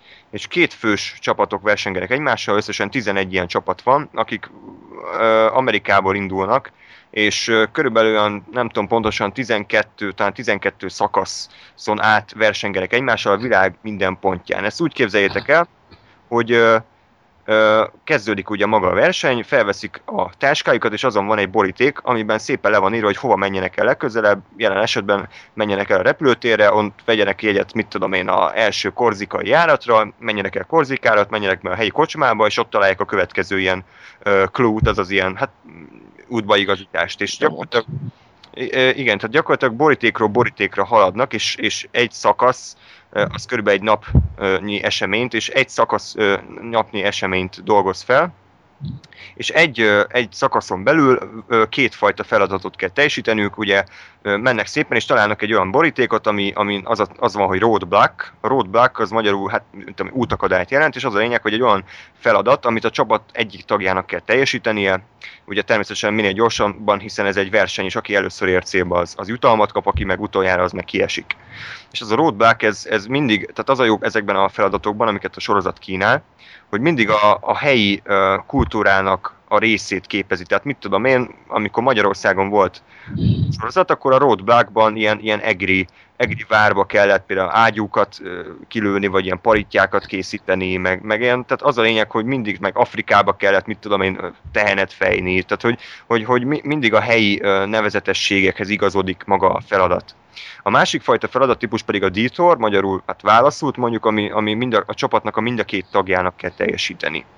És ugye úgy épül fel egy rész, hogy, hogy a csapatok elképesztő tempóban rohannak városról városra, faluról falura, autóból autóba, vonatról, hajóról, repülőről, minden, minden szinten folyik az üldözés, és, a, és az epizód végén valakitől búcsút kell venni. Um, amitől ennyire ajánlom ezt a sorozatot, iszonyatosan, iszonyatosan jól működik az egész. Annyira ki van találva, hogy, hogy egyszerűen elképesztő. Uh, ilyen... ilyen uh, ilyen vágástechnikát én bevallom őszintén sorozatban még nem nagyon láttam, főleg realityban. Tehát azért működik ennyire ez a Amazing Race, mert gyakorlatilag úgy van összevágva, mint egy ilyen, mint egy ilyen akciófilm, mint egy ilyen kilencvenes évekbeli akciófilm, mondjuk a, mit tudom, a Szikla, vagy a Féktelenül, vagy, vagy ezeket a, ezek a mi gyerekkorunkból is, is sokszor látott filmek. Ilyen tipikus akciófilmes zené, zenei aláfestéssel, pörgős az egész, interjúk, tehát megy az interjú hangja, de közben látjuk, hogy, hogy mit csinálnak a szereplők, és az egész iszonyatosan pörgős, egy epizód az ugye negyven perc, és egy epizódon belül annyi minden történik, mint, mint más realityban egy egész évad alatt. És, és a, a vég cél, a jutalom, azt még nem mondtam, az egy millió dollár, tehát aki, amelyik csapat a végén célba ér, az, az nyer egy millió dollárt. Um, és körülbelül ez az, ez az alapja a sorozatnak, ez az, amitől tudom igazából ajánlani. Bárki, aki szereti a, a, a tényleg iszonyatosan izgalmas ö, ö, versenyeket, az, hogy, az, hogy bármi közbejött, az, hogy, az, hogy egy csapat a szakasznak a kilencven százalékát ö, nagy fölénnyel vezeti, majd, majd amiatt esik ki, hogy mit tudom én, rossz taxiba száll be, és a taxisofőr elviszi őket a halál fütyjére, Uh, ahonnan, ahonnan esélytelen, hogy visszakörjenek, és minden másik csapat megelőzi, ben, uh, megel, megelőzi őket. Tehát tele van a sorozat ilyennel, attól még, hogy valaki, mit tudom én, két szakaszt megnyert, a következőben simán kieshet, és attól, hogy valaki mindig a, mindig a csapat, vagy a, mindig a, a, a, a, a csapatoknak a végén kullog, attól még simán megnyerheti az egész Amazing Race-t. Úgyhogy... Uh, úgyhogy borzasztóan ajánlom mindenkinek. Az egyetlen hátrány az, hogy, az, hogy ez... Hogy ez uh, Ez, ez ang- vagy az amerikai sorozat, és, és felirat sem nagyon van hozzá. Azt hiszem a tizenkettedik évadhoz van felirat, és az pont egy nagyon jó évad, tehát azt ajánlom ilyen... ilyen ö, ö, tehát azt ajánlom azoknak, akik, akik nem ismernék. Viszont egyébként maga a sorozatnak a, hát a nyelv, nyelvet nem, nem túl bonyolult. Tehát kb. Ez a taxi-taxi, meg go-go-go, meg, meg ennyi. Tehát kb. Ebből áll az, az összes résznek a szövegkönyvet, nem túl bonyolult. Hát ez volt az én részem, tehát szerintem emiatt ajánlható. Ti, ti mit szóltatok hozzá? Nektek mennyire, mennyire tetszett? Én elnézést, előtte lehet egy kérdésem gyorsan. Persze, persze. Öm, azt szeretném megtudni, én lehet előítéletnek hívni nyugodtan, de én úgy vagyok a reality show-kkal, hogy én mindig valamiért úgy érzem, hogy egy minimális rendezés van benne, hogy vagy csak túlságosan idealista vagyok, hogy ilyen rossz emberek nem létezhetnek. Na most az Amazing Race-nél tekintve, hogy úgy kategorizáltad, hogy reality show, mennyire hozza ki az emberekből a legrosszabbat? Ez lenne elsősorban a kérdés. A, a csapattagokból? Igen, ugye? Igen, tehát hogy gondolom vannak olyan esetleg olyanok, mert pár epizódot én is láttam, az egyikben például valami hippi pár volt, akik így, így mindenkinek így próbáltak segíteni, mosolyogtak megállás nélkül, hasonló.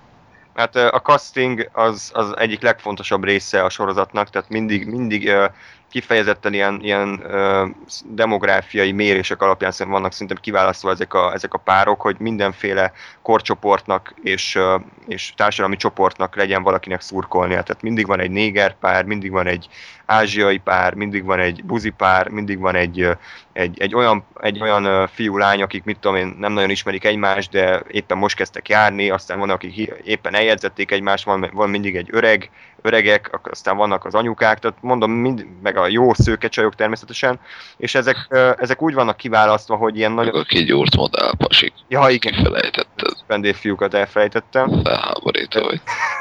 Tehát ő, ők, ők szerintem nagyon ki vannak választva, és iszonyat hosszú ilyen casting során indulhatnak el a versenyre, és, és nem érzem azt, hogy a műsor közben bármennyire is beleszólnának a, a rendezők az egymáshoz fűződő viszonyaikba, de, de a legtöbb esetben ezek maguktól, maguktól alakulnak, tehát ezek a csapatok közötti barátkozások, vagy éppen ellenségeskedések minden évadban benne vannak, viszont valahol sokkal erősebben, valahol meg kevésbé, és emiatt van az, hogy nem mindegyik évad jó. Tehát ugye, mivel pontosan ez, ezt tudnám akkor választani, Zoli, hogy mivel, mivel nem mindegyik évad jó egyáltalán, vannak kifejezetten rossz évadok is, ez pontosan az bizonyítja számomra, hogy abszolút nem nyúltak bele a rendezők a, a sorozatnak az alakulásában, hanem hagyták, hogy kibontakozzon.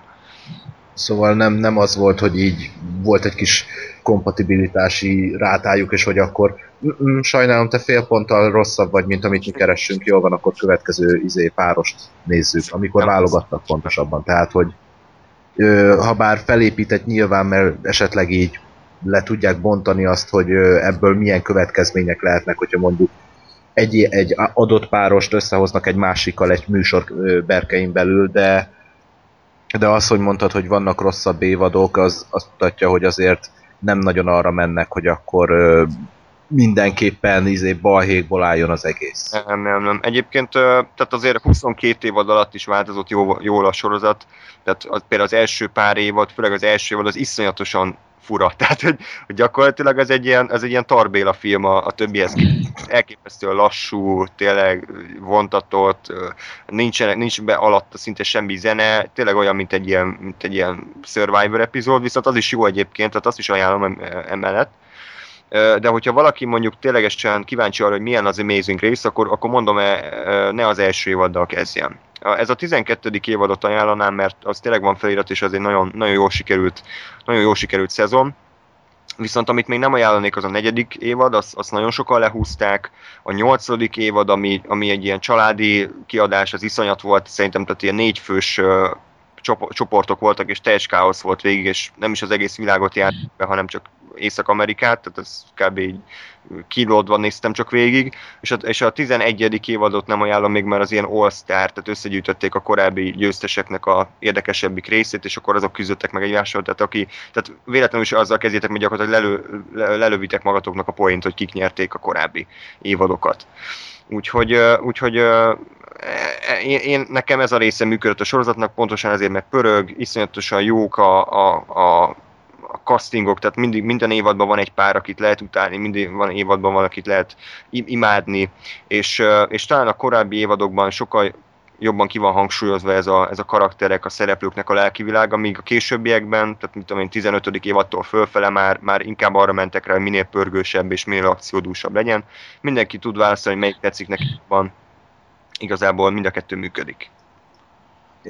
A megrendez, bocsánat, a megrendezettséghez annyit, hogy igazából szerintem, ha bele is szólnak a, a menet közben az eseményekbe, azt nagyon minimálisan teszik valószínűleg, és inkább csak ilyen szuggesztív jelleggel. Tehát ugye, még a castingra visszatérő, ugye, ugye mondta András, hogy a, tényleg alapvetően ugye, ilyen archetípusokat castingolnak, tehát tényleg, hogy hogy mindig legyen egy házas pár, idősebb házas pár, most kezdtünk el járni, fiatal házasok ilyenek, de, de azon belül az változik évadonként, hogy most közülük ki a jó fej, kik veszekednek, kik, ö, ö, kik nem tudom, kik szeretik éppen egymást, kiket lehet, lehet ö, ö, szeretni, tehát ö, ilyen szempontból ugye nem tudják a, a rendezők se befolyásolni, hogy most éppen a tényleg a, a kigyúrt pasi Ö, szép csaj, páros, az most ö, jó fej lesz a többiekkel, vagy bunkó lesz mindenkivel.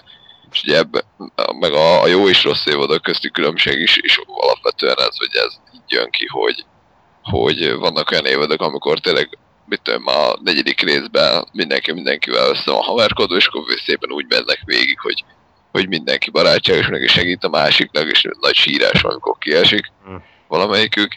És van olyan évad, ahol meg tényleg végén mindenki utál mindenkit, azok fúrják egymást, szivatják egymást, össze-üszre beszólnak, elküldik egymást a fenébe, és, és tényleg mindenki magáért küzd. Igen, igen. Volt az első évadban az a buzipáros, hát annál nagyon azt életemben nem láttam. Tehát ez a, ez a szemedbe mosoly, de közben a hátadba állít egy kés típusú, az, az nagyon jó. Őket vissza is hívták ilyen all-starba, nem véletlenül. Tehát azok nagyon nagy parasztok voltak például. Igen, ez, ez véletlenül lehetett őket utálni, annyira fúrták egyfajtában mindenkit, és annyira...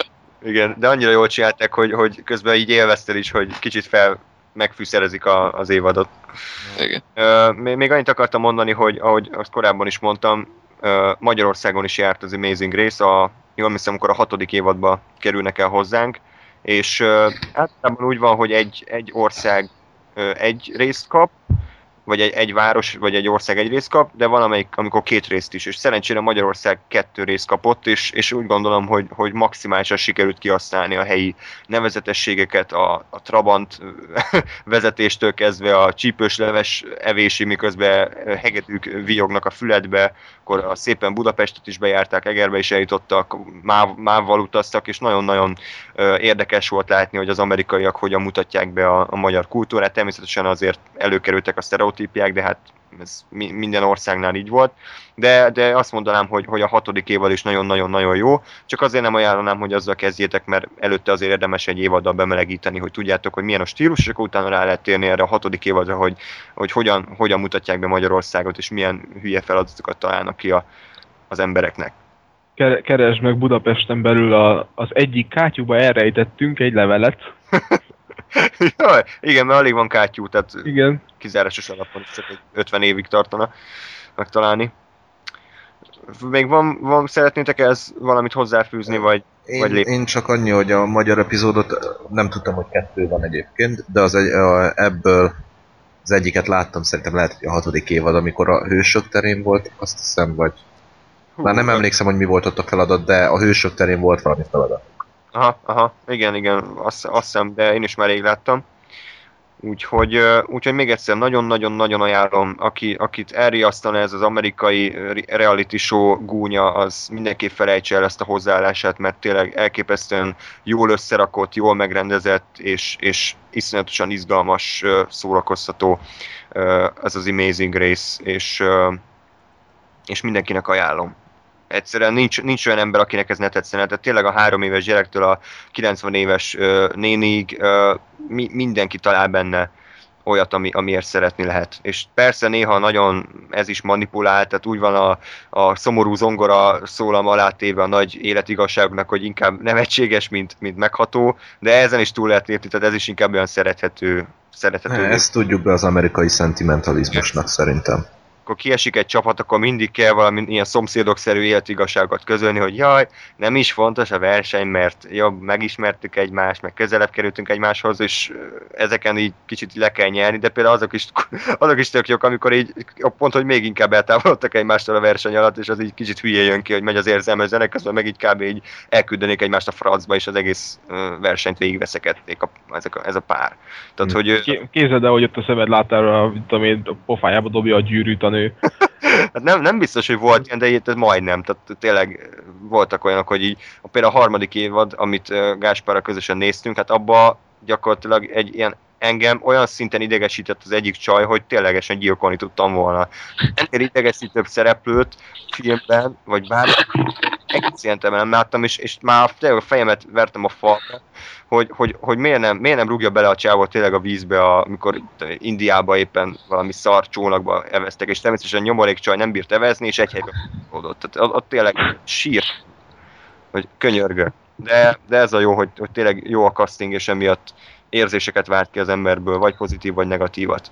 Igen, pontosan ez volt a zseniális benne, hogy a, a csávó, aki ezzel a csajjal volt csapatban, az meg annyira egy ilyen halálazó, mindent leszaró ember volt, hogy, hogy én meg azt élveztem, hogy, hogy Andris mellettem idegbajt kapott a csajon, én meg mint a csávó, így, így, így hátatölve néztem, hogy ezek mit összeszerencsétlenkednek, és ugye a csávó meg a a sorozatban, vagy a, a műsorban meg teljesen leszarja, és így, így tök nyugodtan nyomja. Szerintem zseniális volt. Igen, igen, igen. Na, következő sorozat. Kicsit így a dokumentum témánál maradunk, de ez az abszolút megrendezett és fikciós. Ez az amerikai Office. Magyar címe nem nagyon volt, azóta magyar címe, hogy Office, ahelyett, hogy The Office, úgyhogy nagyon gratulálok a fordítóknak. Nem tudom, miért nem lehetett az, hogy hivatal vagy iroda, tehát semmi, semmi logika nincs mögötte. Um, amit Ádám hozott, de, de Gáspár is, én is, és, és Zoli is hozzá tud szólni, Zoli olyan szempontból, hogy az eredeti angol sorozatot látta, úgyhogy, úgyhogy itt tényleg mindenkinek jut szerep, de akkor Ádám kezdte, hogy, hogy miért is választottad ezt a sorozatot, és miért is szereted annyira. Ha jól emlékszem, akkor ezt még te ajánlottad nekem évekkel ezelőtt. Igen. És azóta vagy négyszer végignéztem az egészet. És egy, uh, az ilyen húsz x rész, tehát hogy ezért az... Igen, igen, igen, de ezt, ezt sose tudom megunni, meg én eleve egyébként olyan vagyok, hogy, hogy nem igazán tudom megjegyezni, hogy melyik részben most éppen ez, az em- ez volt, meg, meg nem tudom, én iszonyatosan becsülöm azokat az embereket, hogy mond egy konkrét szöveget a Family Guy-ból, és akkor mondja, hogy hát ez a harmadik évad, nem tudom, hanyadik része volt. Szóval nekem, mint egy, egy ilyen magam előtt dugnám el a karácsony ajándékot, mindig meglep az új rész, azért nézem újra, mert mindig, mindig új. Úgyhogy ez egy mockumentary, egy, ez is ugyanúgy, mint a a Felhőtlen Philadelphiában álló sorozat, hogy csak az irodában játszódik, de itt is mindent kihoznak belőle. Itt viszont egy kicsit karaktercentrikusabb, hogy most így kicsit az előző sorozattal vessem össze. Itt vannak konkrét főszereplők, és többen vannak, a több színész van, tehát egy egész irodát kell bemutatni, nem tudom, szerintem ilyen tizenhárman, négyen vannak biztosan, és van kettő főszál, fő karakter, van a, a, az igazgató, maga a főnök, illetve a beosztottak közül egy pár, akik e, hogyan találnak egymásra, és e, mi lesz a jövőjükkel, mi a szerepük a hivatalban, e, és a, a menedzserrel milyen a kapcsolatuk, plusz a mellékszereplők is, e, úgyhogy több szálon mozog a, a történet, a szerelmi szál az kimondottan jó, eszméletlen jó, mert, mert oda tudod magad képzelni, hogy ez tényleg, tényleg ez lenne meg, hogy milyen jó lenne, hogyha ha sikerülne egy ilyen csaj találni, mert teljesen magadénak érezheted így a, az egész történet során, hogy amik, amik ott történnek, mert realisztikus, de közben viszont ez a félig elmebeteg, de mégis föltözragadt, hát félig meddig angol humor nagyon jól van összekeverve szerintem. Évadokat nézve, erre majd nagyon kíváncsi vagyok. A, ugye úgy indult, hogy az angol, angol office volt korábban, mint a, az amerikai, és ha jól tudom, annak kettő évada volt, és az amerikai office úgy indult, hogy a, az első évada az egy az egyben a, hát nagyjából egy az egyben az angol office-nak az első évada is, és a második évadtól, az amerikai második évad pedig már új e, szinten fog mozogni. E, ugye mások ott is a karakterek, a két menedzser, a két főszereplő, férfi meg nő, meg a, meg a mellékkarakterek is, úgyhogy alapvetően ez az amerikai nem egyedi ötletből indult, a, az angolból, és, és utána pedig már új, újjá változott. A, az író társaság, ha jól tudom, akkor, akkor ugyanaz. Igen, e, igen. Nagyjából a, a, rend, a rendezők azok, akik mások, de, de így se lehet észrevenni e, változásokat szerintem, mert ezt a, a kézikamerás egész végig ott van egy stáb a hivatalon belül, de azok nem vesznek róluk tudomást, hanem felveszik a mindennapi életüket. Ez, ez nagyon jól meg van csinálva, plusz még, hogy a kis e, interjúkat is ott e, beveszik, vagy e, be, berakják így a, a részekben, a különböző szituációkban, hogy melyik szereplő mit gondol.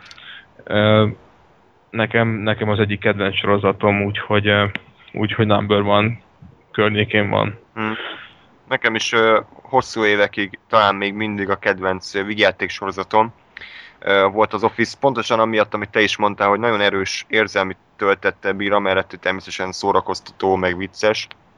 De pont olyan miatt a Jim és Pam szála miatt, aki ugye a fiú meg a lány, nagyon-nagyon közel éreztem magamhoz én is a sorozatot, és, és nem feltétlenül csak azért néztem, hogy jaj, milyen vicces lesz a következő részem, tényleg érdekelt, hogy, hogy mi lesz velük, és, és hova viszik tovább az ő történetüket. A, hát ugye a sorozat ugye alapvetően arra játszik, hogy van a főszereplő, ez a Steve Carell által alakított Michael Scott, aki így kb. A legnagyobb balfasz az egész világon, és, és, és azzal játszik, hogy hogy lehet egy, egy főnök ennyire balfasz, és mégis hogyan tudják ezt a beosztottak kezelni. És a Michael Scottnak a karaktere, ugye ezt a Zoli tudja mondani, hogy, hogy mennyire különbözik esetleg az eredeti Ricky Gervais által alakított David Brent, ha jól tudom, így hívták. Igen, igen, igen, igen, pontosan. Viszont ami nekem nagyon tetszett a sorozatban, hogy persze amellett, hogy egy borzasztó életképtelen és, és olyan, mint egy nagyra nő gyerek, ez a Michael Scott iszonyatosan rasszista, de úgy, hogy nem is tud magáról, szexista, hímsoviniszta, tehát tényleg minden, ami, ami létezik, de ez annyit... Igazából egy, szerintem egy rejtett autista. Igen. Tehát, mm, igen egy, tehát látszik, hogy így, így beteg, de közben, közben ép is az elméje, de rohadt kínos az egész ember, meg, meg minden, amit, amit tesz. Borzasztó kínos, viszont, viszont ami, amiért nekem tetszett, hogy nem egy karikatúra. És, és ebben, ebből erős az Office, hogy minden egyes évadban tovább tudják a karakterét bontani, és egy idő után rájövünk arra, hogy ez az ember ez nem véletlenül lett ilyen, és, és nem csak úgy született, hanem ő igenis végigment bizonyos élethelyzeteken és, és csalódásokon, ami miatt ilyenné vált. Persze nyilván alapból megvolt benne ez az infantilizmus, de, de nagyon tetszett az, hogy igenis van karaktere a főszereplőnek, és nem egy, nem egy karikatúra, mint például a az Arrested Developmentot, amit én nagyon szeretek, de, de ott minden karakter szinte karikatúra, és nem lehet igazából komoly karakter, vagy komoly motivációkat mögéjük látni. Az Office az ilyen szempontból rohadtul realisztikus, euh, szerintem. És, és például a, a, ezek, ezek a nagyon elborult karakterek, például a Dwight is, euh, tehát ő az, aki nagyon bontogatja ezt a határt, hogy mennyire tudom még elhinni, hogy egy ilyen ember a valóságban létezhet, de, de az a jó, hogy ő is a Jimmel, ugye a, a sráccal, a főszereplő sráccal annyira jó párost alkotnak együtt, hogy, hogy meg tudom bocsátani azt, hogy ő esetleg jobban kilóg ebből a nagyon realisztikus uh, gárdából. Tehát a, a, alapvetően erre a kínos uh, humorra épít a sorozat, viszont az évek során egyre inkább tudták ezt kibővíteni és játszani vele, és, és behozták a slapsticket, behozták a szövegi humort, behozták a színészi játék által Ö, született humort, és tényleg Ádám, amikor néztük a részeket, tök mindegy, hogy mi, mi volt a poén, egyszerűen szakadtunk rajta, mert a Steve Carell olyan arcokat vágott, hogy azért rögtön Oscar-díjat kellett volna. Ez zseniális, igen, tehát ezt, ezt nem látom senkitől se ugyanúgy eljátszani, vagy utánozni. E, nagyon, nagyon durván benne van a gényeibe ez a, ez a karakter átadása, és a, ami, amilyen filmekben máshol játszik, nem tudja visszaadni, és nekem ő örökké Steve Carell, vagy Steve Carell, szóval Michael Scott, igen. Michael Gary Scott marad. Igen, igen. Úgyhogy, úgyhogy mi, mi nagyon szeretjük, szerintem Gáspár is nagyon szereti, sőt, igen. Még te még tovább láttad, mert azt még, ja igen, ezt még el akartam mondani, hogy én szerintem a sorozat a hatodik évad közepéig zseniális, utána viszont abszolút felejthető lesz. És az az, ami, amikor átérünk a negatívokra, hogy uh, gyakorlatilag a Jim és Pam történetnek a beteljesedése, most nem akarom előre ellőni, de egy nagy esemény, ami mindenki részt vesz. Um, odáig számomra a sorozat iszonyatosan jó, és az egy tökéletes záró epizód lehetett volna. Viszont ez a hatodik évad közepén volt, és azóta nem tudom, készült két évad, és az a két évad az számomra abszolút... Uh, ilyen lejtmenetbe kapcsolt. Talán még a hetedik évad még úgy korrekt, hiszen a Steve Carell jelen volt, viszont, viszont én, én abszolút úgy éreztem, hogy, hogy, hogy a színvonal az folyamatosan csökken, és, és, és inkább már, már szomorú voltam a részek alatt, nem pedig vidám, és, és nem, nem ragadott magával egyáltalán, hanem ilyen rutinszerűen néztem. Úgyhogy sajnos az en bé cé jóval tovább vitte a, az Office, mint amennyire kellett volna, nem tudták időben befejezni, valószínűleg a nézettség miatt. Tehát én azt mondom, hogy ha, hogyha megtehetitek, akkor, akkor ne nagyon nézzétek tovább a hatodik-hetedik évadnál, mert onnantól kifejezetten rossz, rosszá válik. Hát én, én is, bocsánat, gyorsan befejezem, hogy nem, nem osztom ezt, csak azért a hetedik évadot fejezzék be. Most nem szeretnék spoilerkedni, csak nekem igazából a nyolcadik évad első részétől kezdve egy halva született ötlet tovább csinálni. Mm. A hetedik évad már persze nem olyan, mint az előzőek, mert tényleg a másodiktól a hatodikig zseniális, és hozzá szeretném tenni, hogy ne nézzenek csak úgy bele szerintem, tehát akit ez érdekel, az ténylegesen kezdje el az elejétől, mert, mert lineáris, és, és vannak következményei a dolgoknak, és fejlődnek, karakterfejlődések vannak, karakter elmegy, visszajön, kimegy, jön új karakter, tehát, tehát kezdjék az elejétől fogva. Én azt mondom, hogy a hetedik évadot még így tisztelgés és gyanánt fejezzék be. Nem olyan rossz az, de, de, de tény, hogy akkor már kicsit így, kicsit már visszament a színvonal. Na, nálam éppen a kis puskázó oldalam lassabb a kelleténél, úgyhogy mindjárt tudok okosakat mondani, illetve mindjárt képbe kerülök saját magammal, hogy pontosan itt a hetedik évad végén mi a jó Isten történt. Hát, uh, elárulhatjuk amúgy, tehát nem, én, én szerintem ezt nyugodtan elmondhatjuk, hogy a Steve Carell ugye elhagyta a sorozatot. Azt jó, akkor jóra gondoltam. Körülbelül okay. Azért, hogy ő ugye elhagyta, pont ott van egy, egy tökéletesen látható színvonalbeli zuhanás, és onnantól fogva a korábban zseniális Office lett egy átlagos játék sorozat. Így van. Ö, igazából ugye én a legutolsó mindent lezáró záró rész, ami tegnap ment Amerikában, ezen kívül láttam mindent. Ö, azt aláírom, hogy Steve Carell távozását azért lehet érezni. Tehát kiesik ugye egy nagyon erős ilyen idióta karakter, tehát azért, azért tényleg Steve Carell mindenféle baromságot tett ezt a művet. E, tehát ő kiesik, ez tény, és um, ezért igen a nyolcadik évvel az, az egy kicsit, uh, kicsit kevésbé működik, bár szerintem abban is azért helyenként akadnak vállalható poénok, vagy jó poénok. De szerintem én úgy érzem, hogy a legutolsó kilencedik évadra azért kezd egy kicsit uh, vissza, visszatérni a sorozat. Nem is abban a szintre, ahol a kezdetek kezdetén, vagy mondjuk a második, harmadik évadban volt, de azért azért kezd nagyjából magára találni. Ami, ami mondjuk a kilencedik évadban szerintem kimondottan erős szál, az itt a vége felé indul el, amikor is ugye a, ez az egész dokumentum sorozatot, amit ugye róluk készítenek, ezt a, a saját világokon belül is elkezdik uh, sugározni. Ezt szerintem iszonyat későn uh, hozták be, tehát uh, ugye így, így van azt mondani, hogy már tíz év eltelt, és most fog indulni az, ami tíz évvel ezelőtt vettek fel, ami szerintem nagyon nagy, nagyon nagy uh, idő, hát időugrás. Tehát ezt így a harmadik, negyedik évadban be lehetett volna bőven hozni, nézik magukat a, a saját tévéjükön. Igen. Legalábbis nekem tetszett volna. Hát igen. Én csak erre gyorsan, hogy nekem mondjuk ez abszolút nem hiányzott. Tehát, hogy én, én, én, én mindig is úgy viszonyítom ez az átdokumentum ö, stílus, hogy ez csak egy ilyen, egy ilyen körítés. Tehát nem, ad, ad, nekem nem dobott volna semmit, hogyha ténylegesen így visszanézik magunkat, meg többször van az, hogy leveszik a mikroportot, vagy mit tudom én mit. Tehát, hogy nekem ez mindig ilyen láthatatlan, ilyen kicsit ilyen, ö, hát ilyen nem létező stábként könyveltetőket, akik követik az ő életüket. De igen, nem igazán nem beszéltek ebből ki, tehát csak a, a ha jól emlékeztek, vagy ha jól emlékszem, akkor a Michael csinál egy olyat az elköszönésénél, hogy odaszól a, az operatőrnek, akit nem látunk, tehát mindig, mindig is láthatatlan marad ez az egész stáb. Odaszól, hogy ha ebből film lesz, vagy valami, akkor, azt, akkor egy másolatot küldjetek már el nekem, de ennél többen nem foglalkoztak ezzel eddig. Illetve még azt hozzá szeretném tenni, hogy a, a, azért nem is hiányzott ez, mert e, nagyon durván tele volt ötlettel az a hetedik évadig a, a sorozat. Tehát ott a, a Michaelnek a szála, hogy hol fog, hogy fogja megtalálni élete szerelmét, és hogy viszonyul az egész munkahelyén, illetve a, a Jim és a Pamnek a kapcsolata is. Ebben nem férne be szerintem egy ilyen erős e, vonulat, hogy akkor e, foglalkozzunk azokkal, akik, akik felveszik őket.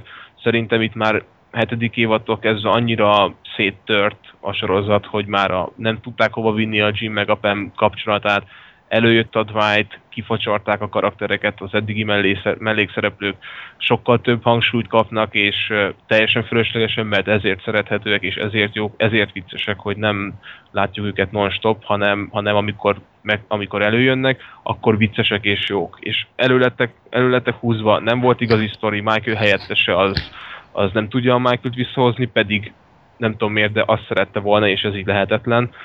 És uh, szerintem ezért hozták be ezt a, ezt a stábos dolgot. Tehát én, én elképettem akkor, amikor a, egy ilyen uh, balhénál a hangosító befut, és megvédi a Pemet. Tehát ez nekem absz- abszurdum. Tehát mint hogyha egy, tényleg a, az önparódiája lenne. Soha nem tudtam volna elképzelni a normális évadok között. Tehát itt szerintem csak arról van szó, hogy már nem tudtak mit kitalálni, aztán, aztán ezt így behozták. Rosszul fogalmaztatok szerintem, tehát ugye így a, a, a hetedik évadig bezárólag, vagy hát ugye abból a, a, az ilyen magas futásból, vagy hát a, a minőségi részekből nem hiányzott. Úgy éreztem, hogy ugye most, hogy behozták a kilencedik évadra ezt a sztorit, itt, tehát jobban örültem volna, ha ez korábban, na ez most nem jön ki jól. De mindegy. Szóval picit nagynak érzem ezt, hogy tényleg tíz év telt el a, a sorozat idején belül, mire ez az egész ott náluk adásba került. Ettől függetlenül nekem, nekem az a sztori szál, hogy, hogy így áttörik akkor a saját negyedik falukat, vagy valahogy. Igen, igen. Tehát ilyen meta, meta lesz az egész, ez nekem tetszik, én ezt bírom az ilyen vonalakat. Nekem mondjuk ez a hangmérnökös sztori, ez is kimondottan tetszett, mert meglepő volt annyira, hogy, hogy tényleg ugye az előző rész végén szólítja meg először a Pam a, a hangmérnököt, és aki, aki ugye fogja lerakja a boomot és besétál a képbe. Ami, ami tényleg eddig nem volt semmilyen, viszont nekem az annyira meglepő volt, hogy, hogy, hogy emiatt tetszett, hogy, hogy teljesen nem számítottam rá, hogy, hogy most hozzá beszél, és nem valaki olyan karakter, az, aki egyébként ott van eddig is, vagy ott van éppen. És ö, tehát mondom, nekem, nekem ez a, ez a sztori szál, ez bejön és tetszik, hogy, hogy tényleg elkezdik a saját univerzumokon belül saját magukat nézni. Hm. Jó, hát uh, ízlések és pofonok. Uh, én, én, én, amit, és nekem is ez a legnagyobb probléma, amit Ádám is említett, hogy gyakorlatilag a, az Office számomra a legnagyobb, két legnagyobb pozitívuma az Michael Scott volt és a Jim és Pam kapcsolata. Na most mind a kettő gyakorlatilag megszűnt létezni a hetedik évad végé, és utána semmi nem maradt, ami miatt tovább néztem volna a sorozatot. Ténylegesen a, a mellékkarakterekből, akik abszolút direkt voltak jellegtelenre csinálva, direkt nem volt igazából karakterük, sztereotípiákat jelenítettek meg, átlag embereket, szürke embereket. Belőlük egy ilyen komplet idiótát csináltak a nyolcadik évadra, hiszen valamivel pótolni kellett a Michael Scottot. Viszont mi korábban csak a Michael Scott volt elmebeteg, és mindenki más a maga mércével normális volt, ehelyett a nyolcadik évadon mindenből, mindenkiből komplet idiótát csináltak, és ezeken olyan szinten lehúzott, hogy én nem hittem el, hogy, hogy ezt a döntést hozták meg. Gyakorlatilag a, tényleg a karakterek olyan szinten kifordultak önmagukból, és olyan szinten meggyalázták az a a régebbi tetteiket, hogy, hogy ez nekem iszonyatosan lehúzta a korábban jól megítélt uh, sorozatot, és, és Több, többségében emiatt is hagytam magam, mert nem érdekelt, hogy mi történik. A, az új karakterként behozott Robert California szerintem egy katasztrófa, egyik részben tök laza, meg vicces, a második részben semmit nem csinál. De ott is az, hogy elvileg ő egy normális faszi, és az is bekattan így a semmitől. Tehát mert érezték, hogy hát ez a nem elég vicces az, hogy csak úgy simán beszél, akkor neki is meg kell őrülnie. Tehát egy olyan csapás történt ott a nyolcadik évattól, mint hogyha nem, nem történt volna meg az előző hét. És minden karaktert újraírtak volna, teljesen máshogy viselkednek. Például nem, nem is beszélnek a Michaelről, hogy ő egyáltalán létezett, hanem hogy így vannak, és akkor jó, előhozzunk egy újabb szerelmi szálat, ami egyébként baromira nem érdekes szerintem. És igen, sokkal többet foglalkoznak azokkal a karakterekkel, akik eddig abszolút mellékszereplők voltak. Igen, igen, de... elborult a rendje a sorozatnak. Tehát, hogy, hogy lehet, hogy ez, ez is csak amiatt uh, húzzuk le ennyire, mert ugye korábbihoz annyira hozzászoktunk a korábbi részekhez, tehát lehet, hogy aki mondjuk van ilyen elvetődött ember, hogy a nyolcadik évaddal kezdi nézni az Office-t, az lehet, hogy annak nagyon tetszene a dolog, viszont így, hogy mi láttuk, hogy miből lett ez az egész, ez így, ez így nagyon-nagyon csalódás. csalódás. És, és én nem is, őszintén nem is tervezem, hogy valaha tovább nézem, mert mert egyszerűen fizikai fájdalmat éreztem, a, hogy mi történt ezekkel a karakterekkel, tehát nagyon szomorú voltam. De összességében azért ajánljuk az Office, tényleg első évattól a hetedik évadig makulátlan, utána zuhan a színvonal, de ez is olyan, hogy nézzétek tovább, és akkor egy-két rész alapján el lehet dönteni, hogy tetszik-e ez az új irány, vagy, vagy, pedig, vagy pedig egyáltalán nem. Én azt mondom igazából, hogy nem néztétek, vagy nem nézitek a Two and a Half Man-t, ami Charlie Sheen távozásakor olyan szinten szar lett, hogy, hogy iszonyatosan, és ahhoz képest az Office hát minőség esése az kiskutya füles rá. Tehát ott, ott... Two and a Half Man az alapból nem tűnt annyira minőségének, mint az Office, tehát... Igen, hát... mondtam volna egy olyan gonoszságot, hogy az volt jó valamikor, de... Ö, Charlie Sheen-nel jó volt, de tehát ő, ő azért egy, van egy akkora állat, hogy, hogy hmm. ez, jó, nem volt nyilván annyira intelligens, mint az Office úgy egész évben, de szórakoztató volt. De várj, ott azt hiszem úgy van, hogy, hogy, meg, hogy úgy írták, hogy meghalt, és aztán végig, végig röhögték a temetésén a gyászbeszédet, meg nem tudom mit, tehát így meggyalázták kb. Az embert, hogy valami ilyesmi volt, tehát azt is hát, elég, elég furán, furán jött ki. Ami, ami gázabb, hogy, hogy azért ugye korábban Charlie Sheennek a beszólásai, ezek elég jó, jó poénforrás, sok voltak, de most miután távozott, gyakorlatilag vagy baszós, vagy szarós, vagy fingós poénok vannak csak, de az aljából ez is, és ez a, az tényleg fájdalmas, hogy Isten. Jó, jó, hát jó. Azért örülök, hogy az Office ilyen mélyre nem süllyedt. Hát igen, tehát, tehát jó. Értékeljük azért, amink van. Mindennél lehet rosszabbat mondani nyilván. De, de a lényeg az, hogy nem fejezték be időben, ahogy gondoljátok. Nem, nagyon nem. Hát igen.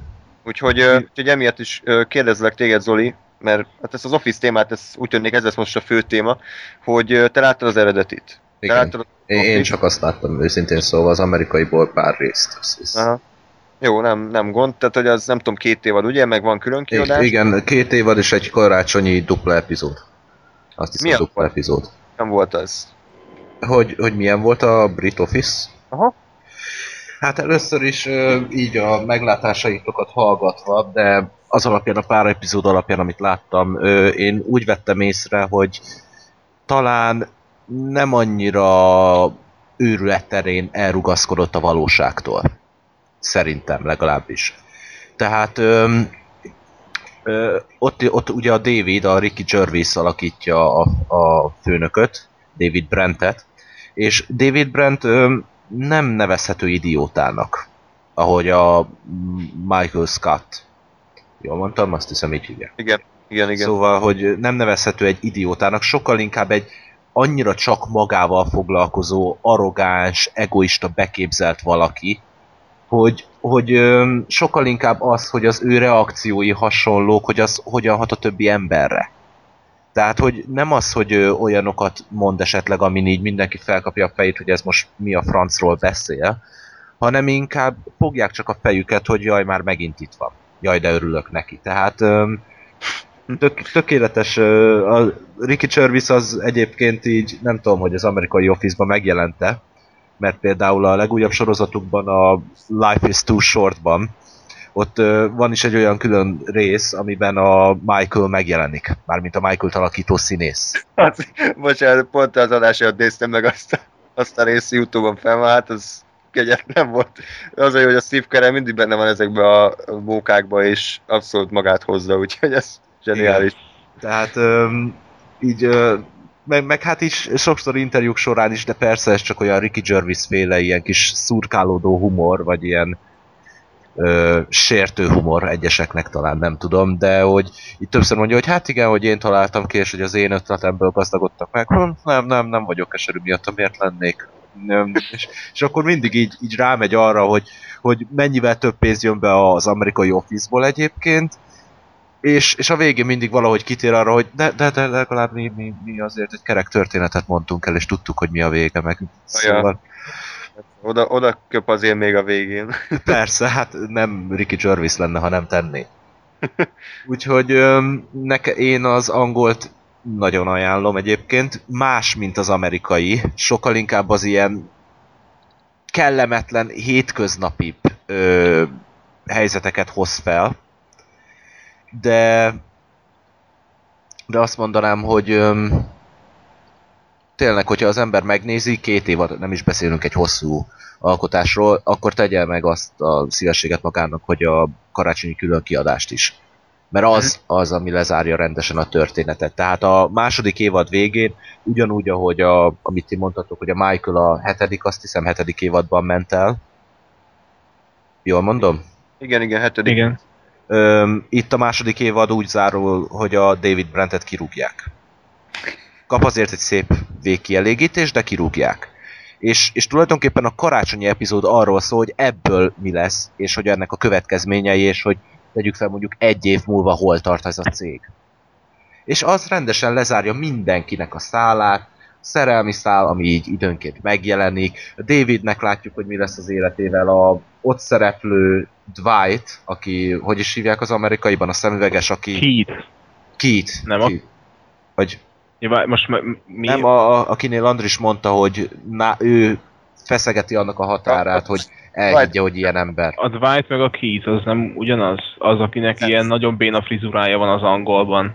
Ö, igen, ők hát el. Ilyen gomba frizura tulajdonképpen. Igen, a... Az angolban. Igen. Igen, az igen, tehát, hogy az a amerikaiban Keith. Nem, az, az angolban a Keith, és az amerikaiban ő a Dwight. Há, akkor bocsássátok meg ezt a kis félrebeszélést. Szóval a Keith karaktere is visszafogottabb, nem annyira az a... Ismétlem, ezt csak pár epizód alapján tudom mondani, nem annyira az a mindenbe beleszólok, és mindenkinél jobbat tudok, és sokkal inkább... Szerintem legalábbis rámegy arra, hogy neki katonai múltja van, amiről persze soha senki nem tud semmit, de az mellékes.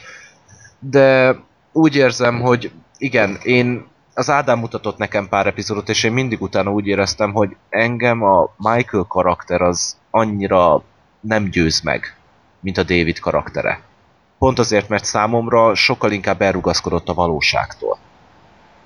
És a David karakter az tényleg, ahogy az elején is mondtam, egyszerűen csak egy saját magával foglalkozó dagat izé, főnök.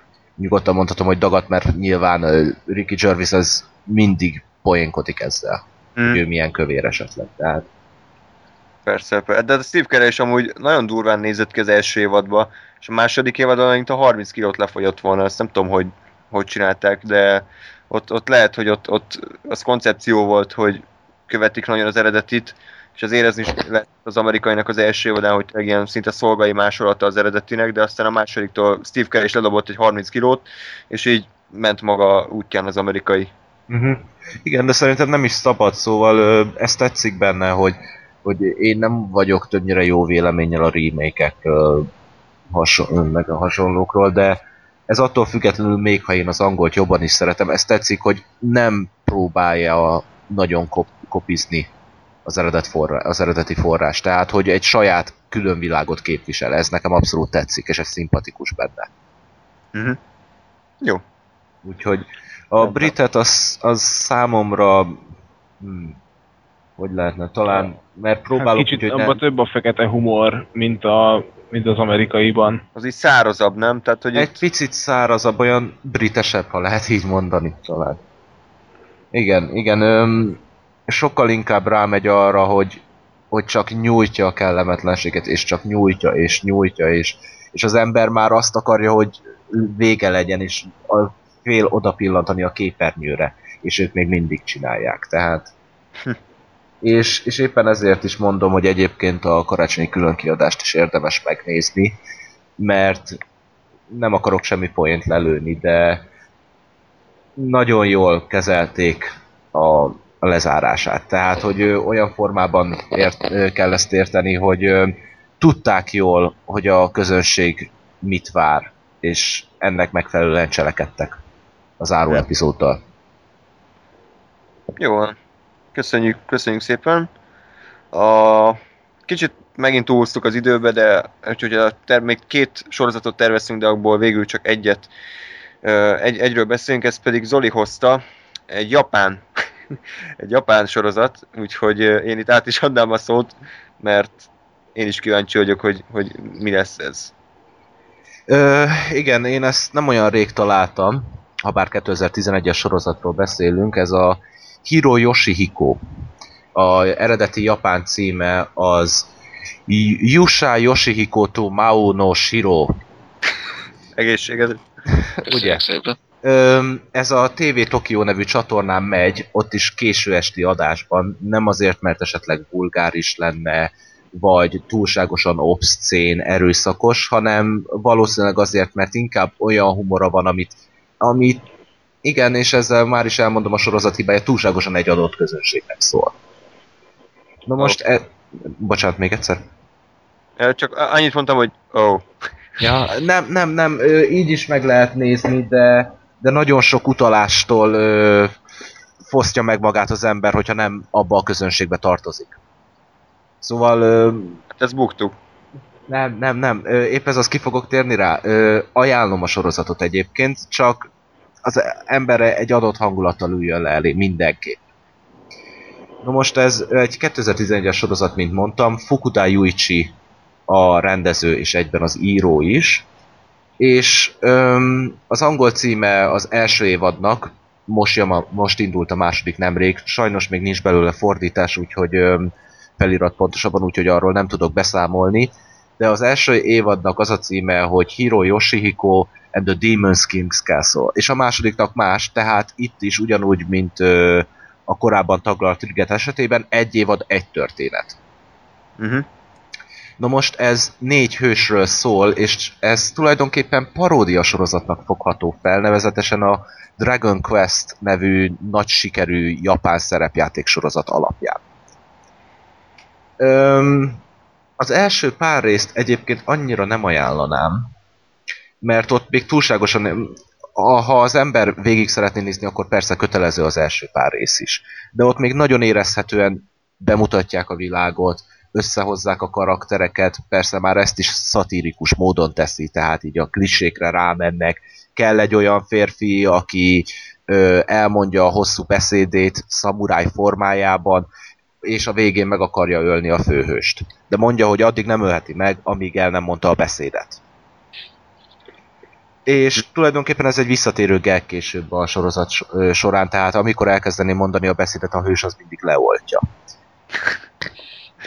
Öm, tele van, és azért mondtam, hogy egyébként egy közönséghez szól, mert mint említettem az előbb, ez a Dragon Quest, tehát hogyha valaki nem ismeri a játékot, én sem ismerem. A, legalapa, a legalapvetőbb dolgokat tudom csak róla, de rengeteg utalás van rá, tehát a főhősök kinézetétől, a szörnyeken keresztül, amit megjelennek, a, sokszor a helyszín, vagy az adott helyzetek, az adott cselekmények néha abból táplálkoznak, de rengeteg olyan humor is van benne, amihez, amit az alapanyag ismerete nélkül is meg lehet érteni, és lehet rajta mosolyogni.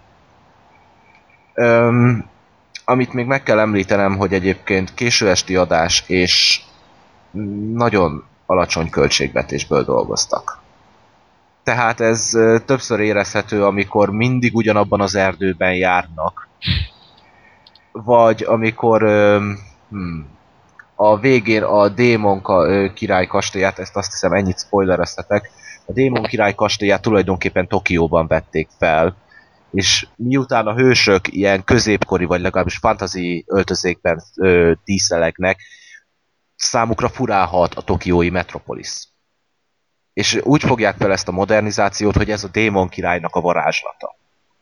Tehát ennyire alacsony költségvetésről beszélünk. Öm, a, fő, a szereplők többnyire nem nagy színészek, japán fronton sem. Azt hiszem talán egyedül a női mellékszereplőt leszámítva, de őróla sem tudnék mondani olyan filmeket, amiket esetleg láttam, és ő volt a főszereplő benne. Zenei szempontból egyébként ö, sokszor átmegy nyolc bitbe, az alapanyag ismeretében nyilvánvaló, ö, illetve, illetve ö, jellegzetes hanghatásokat használnak, amik szintén a játékból köszönnek vissza.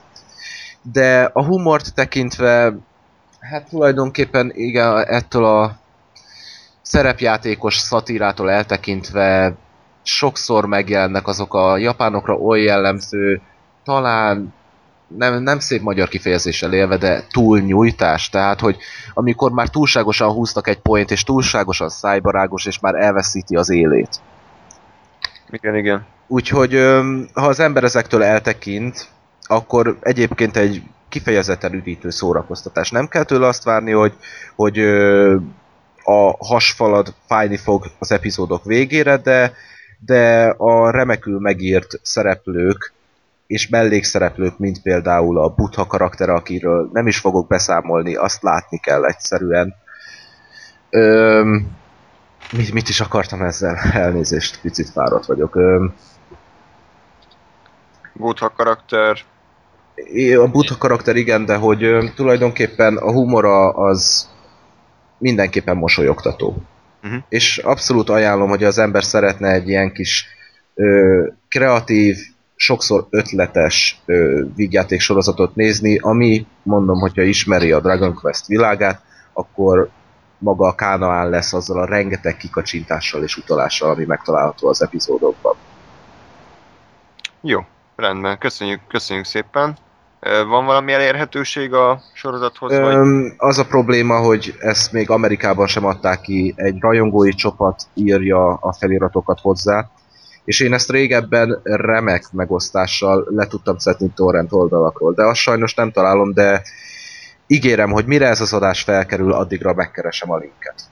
Jó, jó, köszönjük szépen, mert, mert, mert belenézni mindenképpen érdemes, hogy tényleg mennyire más, mint ezek a leginkább nyugati sorozatok, amiket az előbbi ö, másfél órában felsoroltunk. Kicsit ez a japán, japán ízvilág abszolút gondolom átjön a, ebből a Hiro Yoshi, Yoshihiko? Jól Yoshihiko, leg? Igen, tehát a szokásos mellel kapcsolatos poénok, miszerint valakinek hiánya van belőle, méret tekintetében igen, ezek a tipikus japán poénok előkerülnek nyilvánvalóan, de mégis tudják úgy keverni, hogy esetenként szinte mangásan szerepelnek a karakterek, meg mangákban szereplő karakterekhez hasonlatos arcokat vágnak, tehát meg tudják azért fűszerezni, és mm. emiatt így egy nagyon egyedi világa van az egésznek szerintem. Jó. Na, ö, egy kivételével az összes sorozatról tudtunk beszélni, amit elterveztünk. Ez abszolút csak egy ízelítő volt, tehát a későbbi hetek során is tervezünk még további sorozatos különkiadásokat szervezni, hiszen, hiszen számtalan egyéb széria van, amit, ami közel áll a szívünkhöz, és szívesen beszámolnánk róla nektek. Én például most például a, a Lost-ot kezdtem újra nézni, ami, ami így röviden az első évad alapján még mindig zseniális, de erről majd hosszabban is esetleg beszélgethetünk, miután, miután befejeztem a, mind a hat évet, tehát körülbelül egy ilyen másfél év múlva. Reméljük, hogy addigra is még lesz ez az adás, a rádióadás. Addig is köszönjük szépen, hogy meghallgattátok ezt a sorozatos különkiadást. Az e-mail címünkre, a Facebookra és a YouTube kommentekben is várjuk az észrevételeiteket. Körülbelül egy hét múlva újra találkozunk, addig pedig minden jót kívánunk. Sziasztok! Hello! Hello!